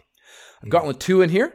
We talked about that as a, a fun thing. It's kind of interesting to to think about it in a game episode context. Is there really anything to talk about Yeah, I don't Got- know when you put it like that. Yeah, Like, I mean, like really you know, there is complexity. The enemies have different mechanics and stuff, but I don't know if they're varied to even worth be worth mentioning. You know, so that might be something that would be better as just yeah something for us to just jump on and fuck around and do. You know, Mhm. um, with with some extra players. And then I have Kabuki Quantum Fighter because uh, I got all jazzed up about that. Because yeah, uh, I, I think it is, and maybe that's to its argument leverage detriment that it's so similar to Shadow the Ninja. I think, Yeah. and we just did that, so I, I can hear not wanting to do that. So I won't push that too hard. So we have an overlap, so there's no easy outs here, I guess. So I think the ones that we really agree are worth talking about are what Yo! Noid. What was your second one? Uh, Turtles two. Turtles 2, yeah. And then Solar Jetman and Castlevania 3. I mean, I would I would take Solar Jetman over Castlevania three any day. That Wow, is- that's wild. That's a hard, hard like. That's a eh, crazy like thing. I would avoid. I will avoid Castlevania the Castlevania series as much as possible. Like that's Did you just, enjoy the first one? Didn't you? Didn't you enjoy? You yeah, but you gave it a again, like. I was willing to try it out because again, I'd played these so much, but I hadn't really beaten one, and so it's just I, I don't know, man. There's just nothing about that is is interesting me at all. there is like a I don't know, and it's I think that's part of what the story world is meant to be. There is just kind of like this slow plotting workman like vibe to the thought of playing it. I'll give you that. And I can see especially like if you're if you're really into action games, I don't it, it's it weirdly doesn't really fulfill that. Mhm. It's it's an action game, but it still has like a plotting pace to it that is Yeah. kind of counter what action games like that are supposed to feel like. So I can I can see someone who likes that kind of game not necessarily being overly enthusiastic about Castlevania specifically. So that makes sense to me. Um, I think it's something that I'm not going to let us get out of entirely, but I don't think it's going anywhere either. So I can I can see not pushing it here. So I'm willing to let that fall by the wayside out of our option set. Like I would, I would, I would push more for Kabuki Fighter than that one, just because, like, when it compared, just because of my just reaction to Castlevania. But that's, yeah. And, and that plays exactly into what I was just saying because it does have a fluidity to it. Ninjas, you know, it, it, and it, it feels like I said those mechanics felt good to me. Uh, but yeah, I think that is kind of a little bit repetitive for us game yeah. style wise.